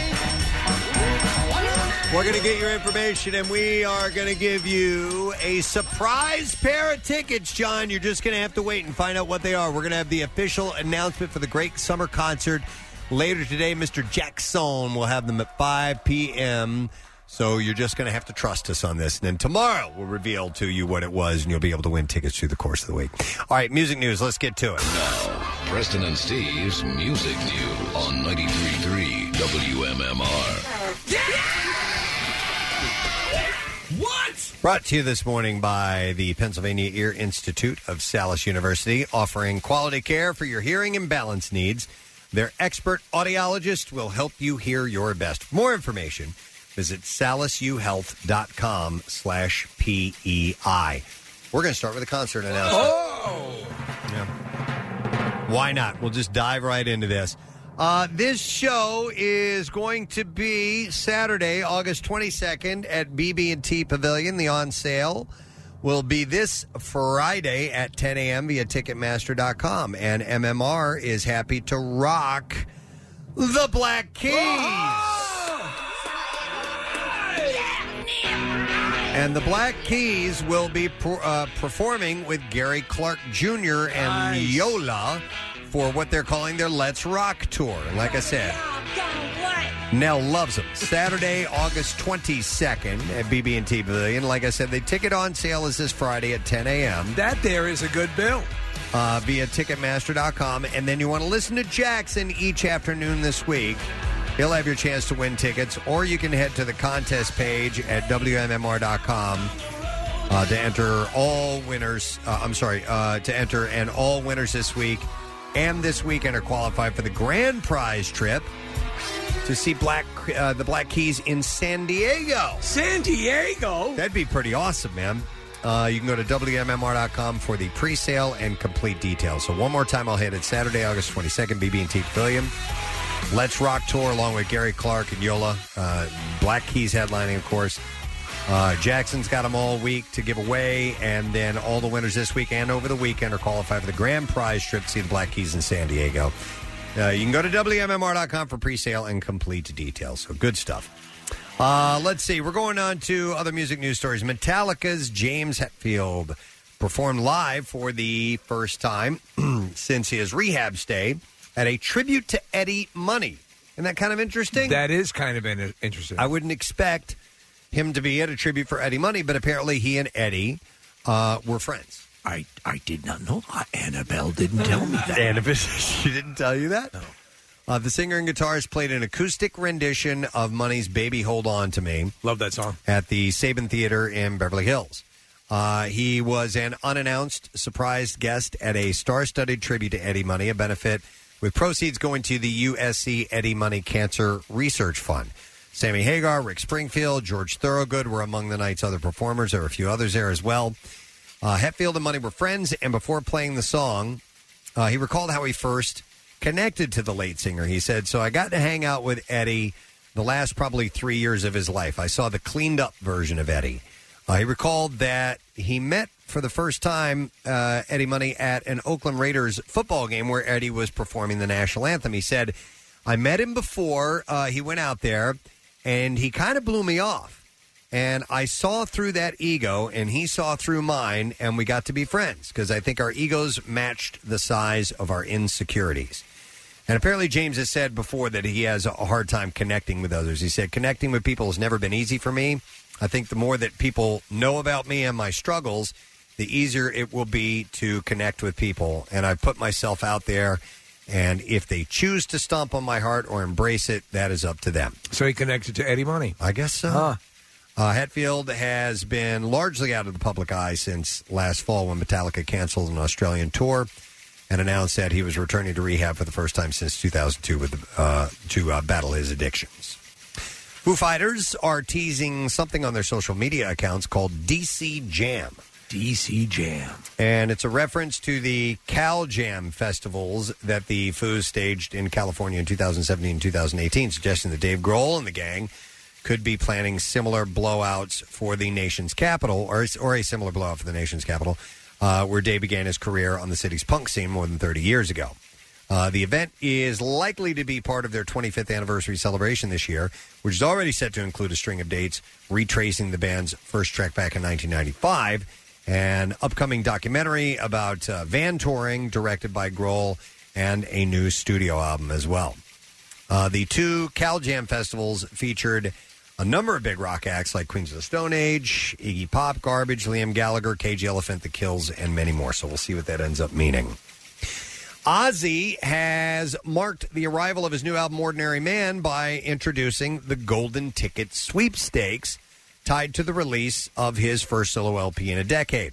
In the U.S. only, all physical copies of the album on CD, vinyl, and cassette are bundled with a unique code. Fans must enter their, their codes at ordinarymansweepstakes.com and redeem them for once in a lifetime Ozzy prizes. And the prizes range from a trip for two to Los Angeles to have dinner with Ozzy and Sharon to a signed guitar, a Blizzard of Oz platinum plaque, a box set, and more. Where does the gold ticket appear again? Where, where can one get it? If you buy the CD or, or vinyl or cassette, there Uh, it comes with a code. Come with me, come with me to uh, the fascination. Mm-hmm. Ozzy also appeared at an in store signing for the first time in 10 years on Friday at Amoeba Records in Hollywood. He signed approximately 600 copies of Ordinary Man for Wow. fans who purchased the effort in the store on CD, LP, or picture disc vinyl. 600 signings. Sounds Yeah. like he had some energy. That's Yeah. good. Yeah, absolutely. Papa Roach singer Jacoby Shaddix has confirmed that the band will play some special live shows to celebrate the 20th anniversary of the band's breakthrough album, Infest, later this year. He said, We're going to celebrate this album for sure, 100%, definitely. And then we have some announcements around some live shows that we're going to do to celebrate the album as well. So I can't let the cat out of the bag completely, but yeah, we got to celebrate it. It's a cult classic and a bestseller right there. Uh, the band's second full length record and first major label release, Infest, peaked at number five on the Billboard 200 chart, has sold 3 million copies in the U.S. alone, and featured the band's first massive hit single and signature song, Last Resort. And one last story Fallout Boy frontman Patrick Stump makes fun of his own band and pop music in general on a track called New Music Sucks from the new comedy album by Brian Posehn, Grandpa Metal. Uh, in the in the song, which also features Fallout Boy guitarist Joe Thorman or Throman and Death Clock mastermind Brendan Small, Stump calls out, out a list of acts, inclu- including his own. He sings Katy Perry, Lady Gaga, Drake, and even Macklemore, One Direction, and Mother Effing Fallout Boy. Uh, Grandpa Metal also features guest appearances from members of Slipknot, Soundgarden, Anthrax, Slayer, and more. Is Macklemore a thing still? Um, Oh yeah, Yeah. Oh yes, yes. Oh yeah. Yeah, I just saw him do one of those um, tiny desk concerts, um, and he's great. All right, and one last thing. This was just handed. This is weird, though, press. Uh, a Neil Peart tribute concert has been scheduled for May 16th in Peart's hometown of St. Catharines, Ontario, Canada, at the Meridian Center. Um, you- what what part's weird about the it? last part that's highlighted. It says- stars Macklemore. A lineup for the show has yet to be announced, but tickets go on sale to the general public uh, f- this Friday. Uh, complete details can be found at Ticketmaster.com. You mean because tickets are going on sale before announcing who it is? Yeah. Yeah. They're probably assembling a whole bunch of drummers. Would you you know? would you? Um, all right, tickets go on sale on Friday. Mm-hmm. If they don't have a, a lineup announced at 10 a.m., would you buy tickets? Yeah, I mean, if it, if it were, if the, the date and, and place worked out for me, yeah, yeah, absolutely, okay, yeah, because I would I would count on it being at least worthwhile seeing. It would be an insult if they didn't get people who are able to play at a level that would be a tribute to him. Yeah. Uh, so anyhow, uh, you can go to Ticketmaster.com if you want to head up to St. Catharines, Ontario, Canada. Uh, Who does for it? that. Uh, yeah, exactly.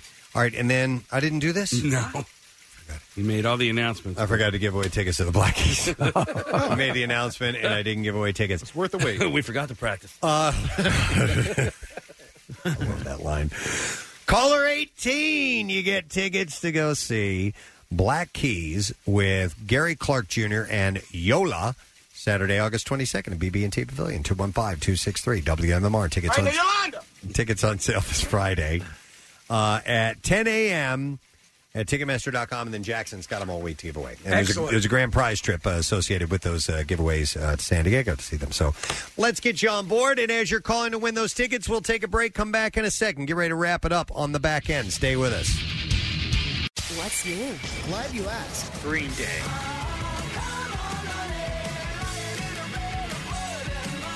Sturgill Simpson.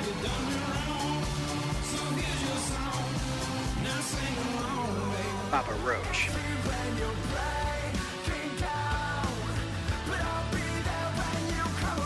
New music, more of everything that rocks. On 93.3 WMMR. And we were just talking about Papa Roach, 93.3 W- WMMR. The song is called Come Around. 1032, day number one of your work week. It's a Monday morning with the President and Steve Show. Coming to an end for us, but you probably still have a nice chunk of the day left ahead. Hang in there. It's going to be nice weather-wise, 61 degrees, 62 degrees. Um, pretty much clouds, but still comfy and enjoyable. Uh, we'll have some rain on the way tomorrow. High of about 50. I don't know to what level that's going to be, but afternoon showers on Wednesday and 51. So uh, we're coming back down as far as the uh, the temps go, but still enjoyable. And if you want to get out this week, we're getting ready for Cardboard Classic. Listen, they're making snow. I know it's been warm here, uh, but they've been making snow up at uh, Jack Frost. They haven't missed a beat. And uh, we'll be ready for Cardboard Classic on the 6th. And there are some more Cardboard Classic pre parties with Pacifico coming up. Um, you can come by to these events and get registered for uh, a VIP Cardboard Classic experience courtesy of Pacifico, which includes overnight stay, lift tickets, and VIP access for you and three friends to watch the Cardboard Classic. Awesome.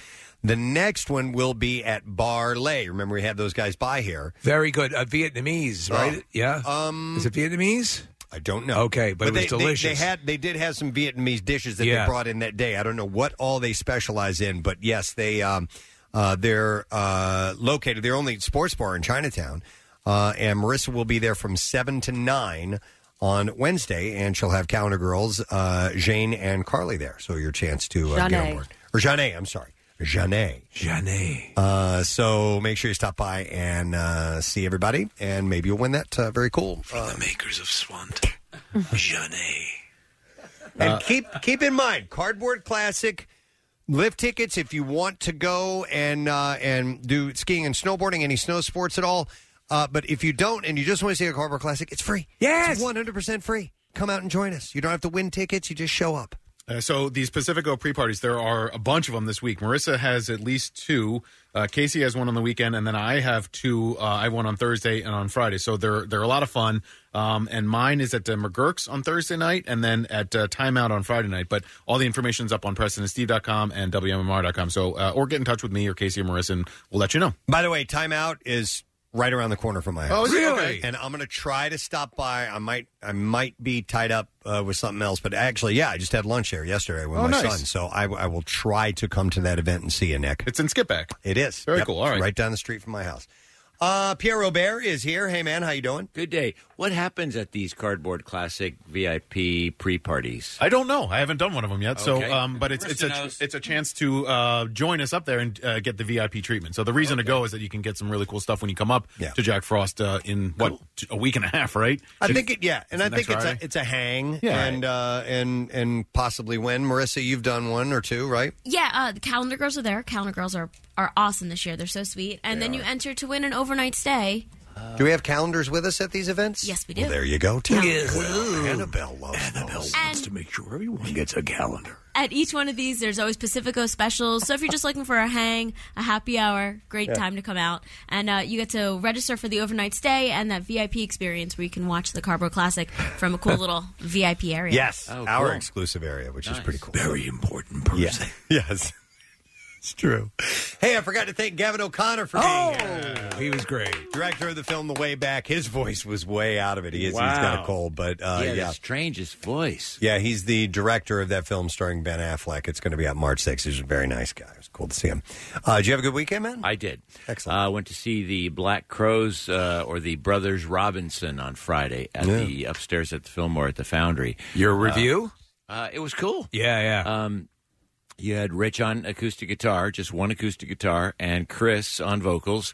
Although Chris, uh, it was packed that little tiny place. Yeah. packed as you might well imagine. Sold out. We had given away tickets to it, and uh, Chris, on occasion, would chastise the crowd to, I heard. be quiet. Chuck was saying Um, that it was a that he was right, but he was a, a little caustic.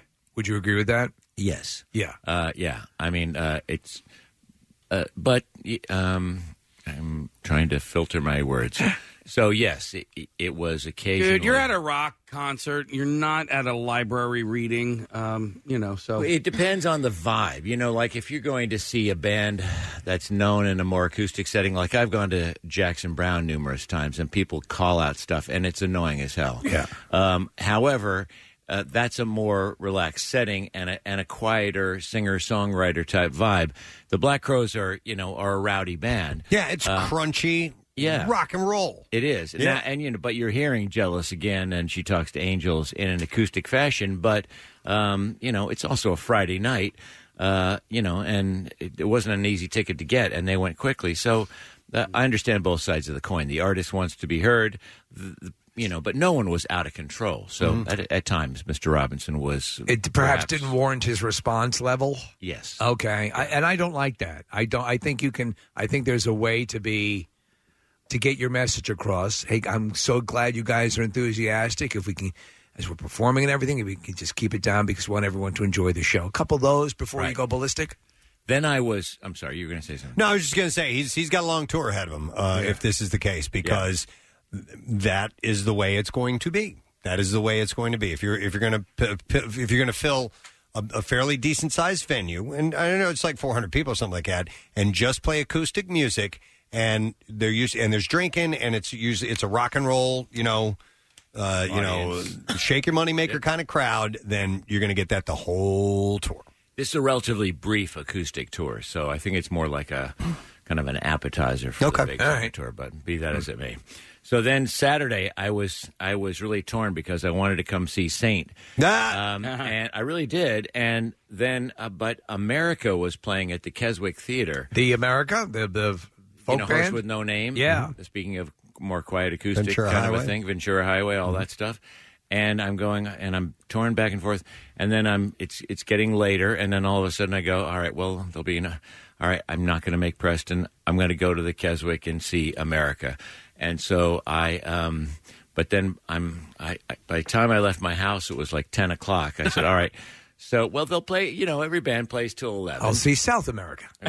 Uh, so I, I, I, and it's a bit of a haul out to the Keswick Theater. So I just merrily, you know, inanely drove out there, and I make the right onto Little Keswick Avenue, and I pass the theater. It's about 10, 15, 10, 20. I'm thinking I'm going to see the last six, seven, eight songs. The theater is dark, yeah. and I'm going. Did I get the wrong night? and I, I made a left turn in this archway w- near b- the stage door, and the crew is loading out, and I they were local. He goes, Pierre, what are you doing? I go, what time did the show end? He goes, nine thirty. Oh, I go, are you kidding? I said, what time did they come on? He goes, eight o'clock, ninety minute set, eight o'clock. Done by nine. I could have done that and still made it back to Delco and seen Easily, Saint. we played till like 12:45. Damn. Yeah. Well, you know, uh, the my America- Mm-hmm. timing strikes again. America My- was the first rock concert I ever saw. Really? Yeah, at the Westbury Music Fair, Long Island. Yeah. Were they good? They were great. I've always loved America. That, who, who was the band member who, who passed? Re, uh, can't remember his name. There, I, uh, but on Friday, I found from the vaults of the MMR archives, MMR played them um, when they were first coming out. They did a show for us at Sigma Sound Studio, Wow. and I played a horse with no name from 1970 something or other from Sigma Sound Studio that the station apparently broadcast with, in, including a very stony ID from the guys, Hmm. uh, and then they say, "Here's a new song, a horse with no name," you know, and so it's pretty wild. That But is cool. I was, yeah. So I, I missed You have it. one. You have one more shot to see. I, I know. And uh, do we have a, f- a final concert date? Uh, yes, but I'm, I'm going to get to that later We on. can't We're- we're- announce it. It's a charity event. It's and a there's state secret. Not a whole lot of tickets, and we're having somebody in to talk about the charity, so I'm, I'm going to wait till All then, right. but, Okay. yeah. All right. I'm Yep. in suspense. Excellent. All right. Uh, shall we do the letter? I think. Here we go. Preston and Steve on 93.3 WMMR. Now, the Daily Letter. All right, and the Preston and Steve shows brought to you today by the letter S as in Saint. All right, and uh, we're going to give away on uh, Friday a three night, three day drive and stay mini vacation for four at Smuggler's Notch in Vermont from Hyundai City. And Hyundai City's uh, President's Day savings are in their final days, so come celebrate the red, white, and blue uh, by saving a whole lot of green only at South Jersey's favorite Hyundai dealer, HyundaiCity.com. Uh, Nick had pulled up, by the way, who had passed away. It says Dan Peak from America, but that was in 2011. Wasn't there a guy that died not that long ago? But he, they were they started as three, and one of them had left. Uh, uh, Jerry Beckley. Jerry, I think Jerry he's Beckley, still Dan- there. Yeah, d- and then Dewey Bunnell. I think Jerry and Dewey are still there. Okay. I think they're the essence of what is now America. Okay. They started as a threesome though, and one of them left, and then I think passed away after he left. But the ones who were dead were not there. Uh, well, they were there. No, they weren't. They were there to greet me as I went by the empty theater. I got stoned and I missed it. I didn't get stoned, but that's No. a song Right. by Yeah, yeah. Dr. John and uh, Dr. Hook and the Medicine Show. Yeah, yeah, yeah, I yeah. got stoned and I missed it. I love it. It's just like it's like the time I went to the blood drive uh, in the summer, and I got up to the Oaks Expo Center, and I'm walking in and going, "Where is everybody?" It was like I go, they, 4:30, they right?" left an hour and a half ago. There's like one guy putting chairs away. He goes, and it was like this sad, lonely. Oh, Pierre, you. well, poor last thing." year we had you broadcast, which was Right. a huge help. So uh, That's the way to get me Yeah. there on time. We Have had me uh, broadcast. We had a conversation earlier this morning about work dreams and nightmares and bad things that happen while you're at work. And somebody had texted in and asked if when Pierre has work dreams, if he actually is early. That's the nightmare. would be a He showed nightmare. up two hours early. Oh my god! there was one time. Do you guys remember the time? Um, I, I'm in the other room and I, I, I miscalculated on the good side, and um, and I come walking in and thinking that it's this time, and you were just going into music news, and you Yeah, go, You're like an yeah, hour early. You go, yeah. Well, Pierre's sit for music news. I go. Oh, okay. There you go. Did I tell you what I got going on? No, what's coming? What's happening? Well, uh, this will please Steve to no end. It is George Thurgood's birthday. Oh my God! And uh, we're going to I, celebrate the I have a Bard leather-bound book of his poetry right here. It is well. I, you've got the bound book, which is the exclusive, Yeah. uh, leather covered edition with the etched writing. Uh, yeah, Shakespeare would be proud. We've got Lonesome George to celebrate his 70th birthday today. We got some great archive cuts. Speaking of that, we have Sublime. Uh, Eric uh, was 50 yesterday. Bradley would have been 52 on Saturday. We got Aerosmith. Brad Whitford of the band also had a birthday yesterday, so we'll have some fun with the workforce so, block. So George Thorogood, his birthday, Steve's favorite, and you know who else's birthday is today? I don't. If you like Tina Colada, It is Rupert Holmes' birthday today. I'll never live this. Come on, Pierre. Do it. You Play have it to today. play it. The whole song. Bam Bam played it for me the, or Did the he? other night. Yeah, Did he? Oh, On that's a, you- like a couple weeks ago on a you call it. do you have it Friday. on vinyl by chance? I don't. Thank God. probably get it. That would be a Um, perfect cut. But if, if I had it, no, I would absolutely play it. Maybe what the f? Maybe I'll play it anyway. Find out. You got to tune in to find out. You tune in and find out. That's right. All right. I'm going to thank our sponsors. Preston and Steve Show has been brought today by Acme, Fresh Foods, Local Flavors, the official supermarket of the Preston and Steve Show. So tomorrow, this is going to be cool. In our studio, uh, we will have actress Anya Taylor Joy. Love her. she was the breakout star from the movie Split from M. Night Shyamalan. And she's gone on to do some other great things too. And she will be in the studio tomorrow. We haven't had a chance to talk to her or meet her, so I'm excited about that. She's in a great cult movie, horror movie called uh, The Witch, which which is awesome. Nice. Uh, we will also have from NBC 10 telling the story of Kathy's dad, Jim Rosen. Mm-hmm. Jim Rosenfield uh, from NBC 10 is doing a feature on Kathy's dad, finding out he had a long lost brother he had no idea about. And th- these stories are becoming more common with 23andMe and all these. Yeah, uh, and that's sort of what. yeah. So, so Jim has done. Uh, Jim's an anchor on NBC Ten in the evening. He does the evening news, and uh, for whatever reason, he likes these DNA secrets that are being revealed and people finding things out. So uh, he had heard our podcast. Somebody sent it to him. Nice. He listened to the podcast, and so he he's doing a story on my dad and his new brother that we found. I love it. Uh, so that is tomorrow. I'm sure we'll have some other surprises for you as well. That is it. We are done. Rage on. And have a great day. And we'll see you tomorrow, gang. Bye bye. The Preston and Steve love you, hate you line. So you see, I have my own bad habits, which I've been cultivating for many years, and you have your bad habits, and I just think, frankly, it's a little too much. So just so we're clear, it's not me, it's you. Sorry. Next message. Pubic hair, pubic hair, everywhere there's pubic hair. Oh, what a bush. Next message. You assholes added half an hour to a morning commute because you've never seen a broken down truck before. I'd like to just say, F- you. The Preston and Steve Love You, Hate You line. Call 484 434 1333. MMR rocks. Brought to you by DellToyota.com and DellChevrolet.com. Jack, sell them for less. For all the latest in Overwatch League action, check out The Owl's Nest with me, Robbie Landis, and my co host, Jake Lyon. Find new episodes every Friday at checkpointxp.com or download from Apple Podcasts, Google Podcasts, Spotify, or wherever you find your podcasts.